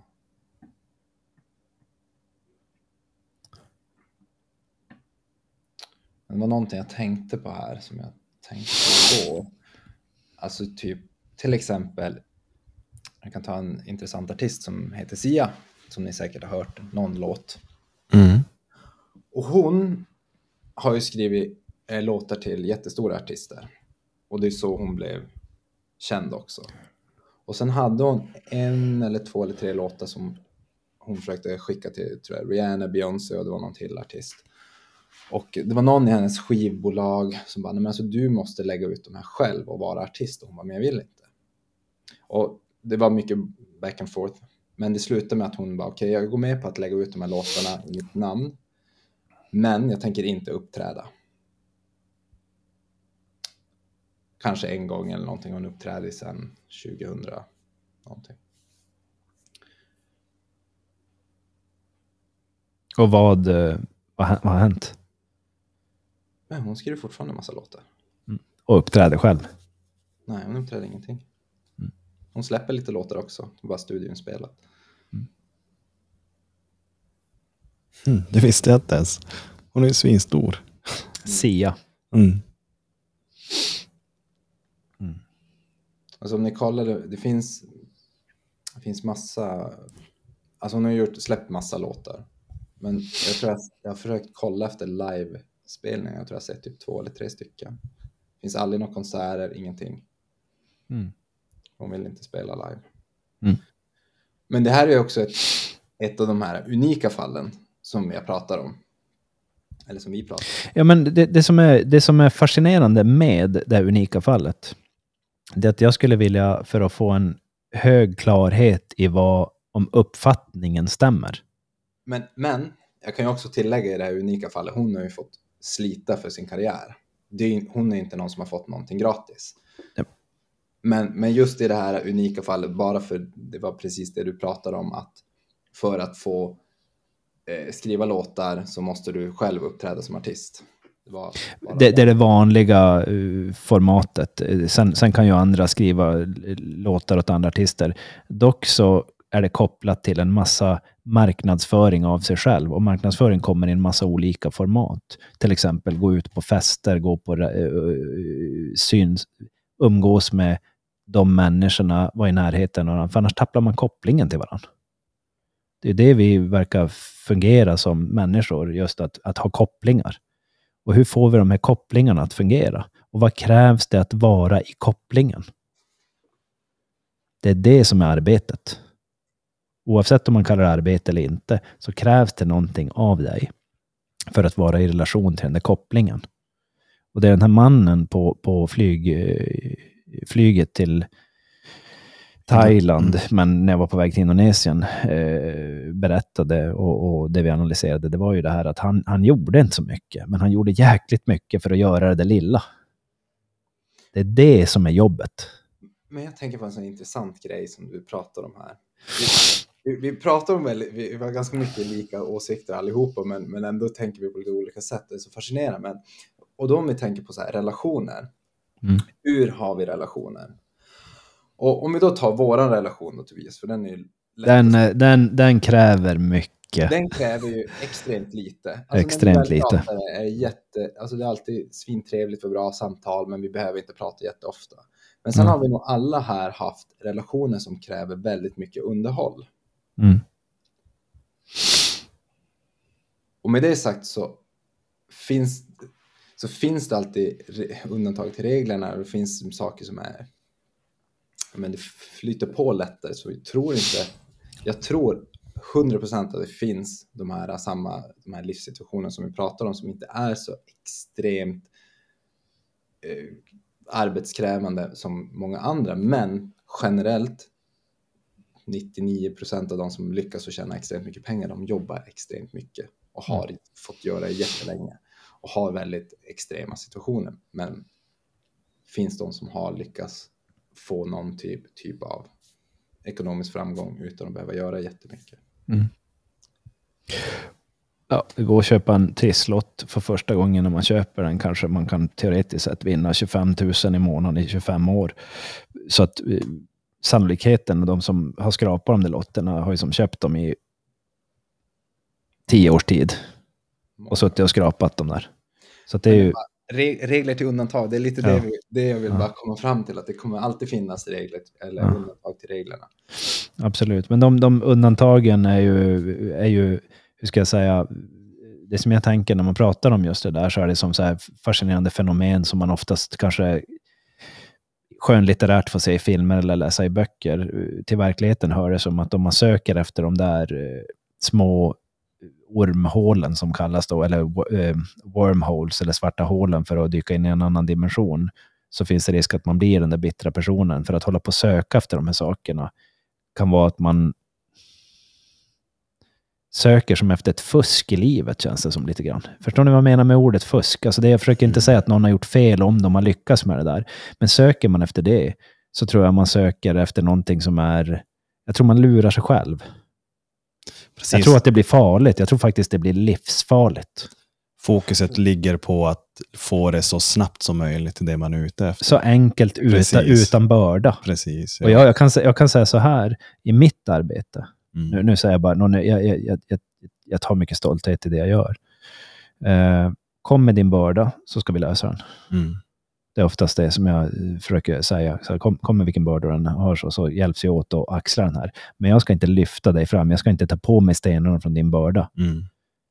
Men däremot, om vi löser dem, då gör vi en, en, en lättare värld och så vidare. Och jag upplever att det, det är inte svårt att göra det idag.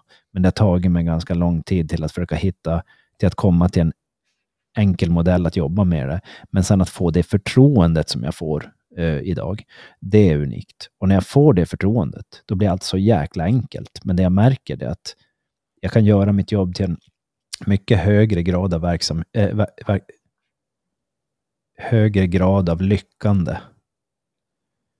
Lyckas mycket mer, högre effektivitet. Och jag behöver inte jobba lika hårt på alla parametrar. Men däremot så säger jag att jag, alltså, det tar aldrig slut. Mm. Men det är givande. Det är fruktansvärt givande. Och det blir enklare och enklare och enklare att kommunicera och jag blir tryggare och tryggare och tryggare att ta i saker. Gå in i kärnor, vara närvarande när andra har svårt att vara närvarande och så vidare och så vidare och så vidare och så vidare. Men än en gång, vi ska kanske med det här samtalet försöka säga att, eh, fråga efter den här personen som upplever att de har, om man säger så här, lyckats med just det, att jag behöver inte jobba så mycket.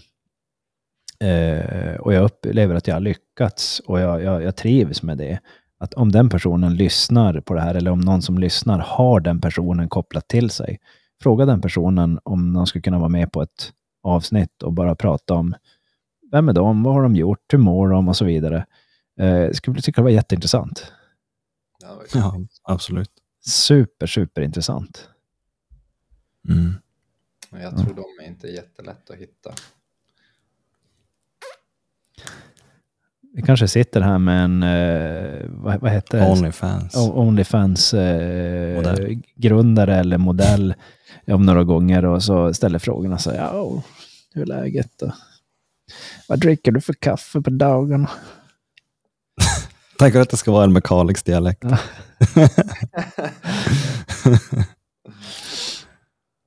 ja. Mm. För nu har vi fått höra, nu vi fått bekanta oss med Gustav eh, här ett tag. Um, och jag tänker att vi pratar vidare lite grann efter eh, avsnittet. För eh, jag skulle gärna vilja ha Gustavs hjälp att eh, på något sätt få hans professionella bedömning om hur vi kan bli så bra på att så vi inte behöver göra någonting. Vi behöver bara trycka på en knapp två gånger i veckan för att få allting att lyckas. Eh, hur vi gör det. Det kan jag inte. Hade jag vet hur, jag, hur man skulle göra det så hade jag gjort det åt mig själv. Men jag kan ju säkert hitta någonting som kan underlätta, som man kan bygga på. Ja, men det är det jag tänker att med din eh, kunskap och din, eh, din person och din energi och vad, eh, att vi ser vad vi kan göra helt enkelt. Och eh, kanske ta något samtal här framöver om, om, eh, om livet igen och, och ser var, eh, var du är med ditt företag och, och i ditt liv eh, och vart vi är som, som eh, med podden. Eh, så att vi tar lite uppdateringar. Hur kändes samtalet idag? Jag håller frik friktionsfritt. Ja. Hur kändes samtalet idag för dig? Ja, bra. Kändes som vanligt när vi pratar. Han är, han är enkel. Han är enkel. Ja. Han gör det inte onödigt komplicerat. När vi träffades eh, där, när vi hade lärt känna, så skickade du ju typ hela, hela din familj på några möten. Eh, inte samtidigt, men... Eh, och då, då sa din syster till mig så här, hon bara, ja, eh, Gustav är väldigt selektiv med, med vem han släpper in i sitt liv. Och jag blev väldigt nyfiken vem det var, för han har talat så varmt om dig och han brukar inte göra det på samma sätt om människor. Okej, okay, ja, men det tackar jag och tar emot. Uh, det kommer jag så väl ihåg. Det var inte jag med på. Nej, det mötet var du inte med på. Nej. Nej, hon, tyck, hon tyckte det var kul för att det, det var som, eh, hur ska jag säga, du, hade pratat på ett annorlunda sätt om vår relation än någon annans relation. Och då sa hon, det, det, här är inte vad van att höra från Gustav. Men det tog jag som, ett, eh, som någonting positivt. Ja, det ska du göra. Nej, men jag är lite sådär, jag pratar gott om människor som jag tycker bra om. Och ja, men som är genuina och ja, men bidrar med någonting positivt. Det är inte att jag berättar om ja, men vem som helst och pratar positivt. Så att jag tycker också det är så, mycket, det är så viktigt så här, att ens ord har värde. Så man mm. inte överanvänder ord och missbrukar dem. Mm. Det ser vi väldigt likt på, upplever jag. Så att när, man, när jag väl rekommenderar någon så bara gå dit för att jag tror faktiskt det kan hjälpa dig. Det är inte för att jag sagt det till alla fysioterapeuter och naprapater och kiropraktorer som jag gått till, utan det är så genuint bara, mm. han vet vad han håller på med. Mm. Men det där är ju också ett fenomen, om vi, om vi tar det lilla och sen så sätter vi punkt, för att då, det som, är det, det som är intressant med det du lyfter fram där, det är att än en gång den här förskönande bilden som människor ibland har, som, som man är artigt förskönande. Så jag har stött på flera personer som, som eh, för att de gillar någon, så rekommenderar de allt de gör. Det är en kompis till mig, den här är bra på det. Men de har egentligen ingen koll på vad de gör. Men för att det är en kompis eller för att det är en person de har fått in i sin sfär eller att de har kontakt med den så går de i god för att det här är en bra person och så skickar man dem det den vägen. Men de har faktiskt ingen aning vad de pysslar med. Har ni varit med om det fenomenet någon gång? Ja. Jag har ju rekommenderat dig. Fast jag vet ju dock vad du gör. Nu har ju vi en ganska god relation så, ja. och du har, du har varit med mycket så. Så du faller Oj, inte okay. in under den mm. Eh, kategorin. Jag köper det. Utan snarare, säg att du hade, du, du gillar mig som vän, men du har som ingen aning vad jag gör. Okay, ja. Egentligen. Mm. Och det har jag varit med om folk som har skickat folk hit också. Mm. Och så folk som rekommenderar, du vet, det där är en superbra person. Och så brukar jag tänka, men jag har ju som aldrig träffat den där personen. Och det där är, det där är ett fenomen som är, eh, man kan se lite överallt. Och har man då till exempel köpt en, en produkt och så blir man trygg med produkten, då är den här produkten svinbra, bättre än den där. Men man har aldrig parallelltestat de här två. Det är, ett, det är ett vanligt fenomen som vi har hos människor. Och varför jag ville gå in lite på det, det är att när vi pratar med människor, så ibland så vill vi inte misstro människor. Men människor har en förmåga att överskatta sin, sin egen förmåga. Och det faller vi offer för ibland. Och ibland så är det eh, falla offer, alltså vi blir drabbade av det. Och vi blir drabbade av det i låg, eh, intensiv eh, situationer, inte så allvarligt. Men ibland blir det allvarligt. Det är därför jag ifrågasätter de här personerna som har lyckats med att knappt göra någonting. Mm. Men, men, bara för att märka på ett ord som du sa, det är en bra person ifall de säger att de är bra på sin tjänst är en annan sak. Men jag har också varit med om det.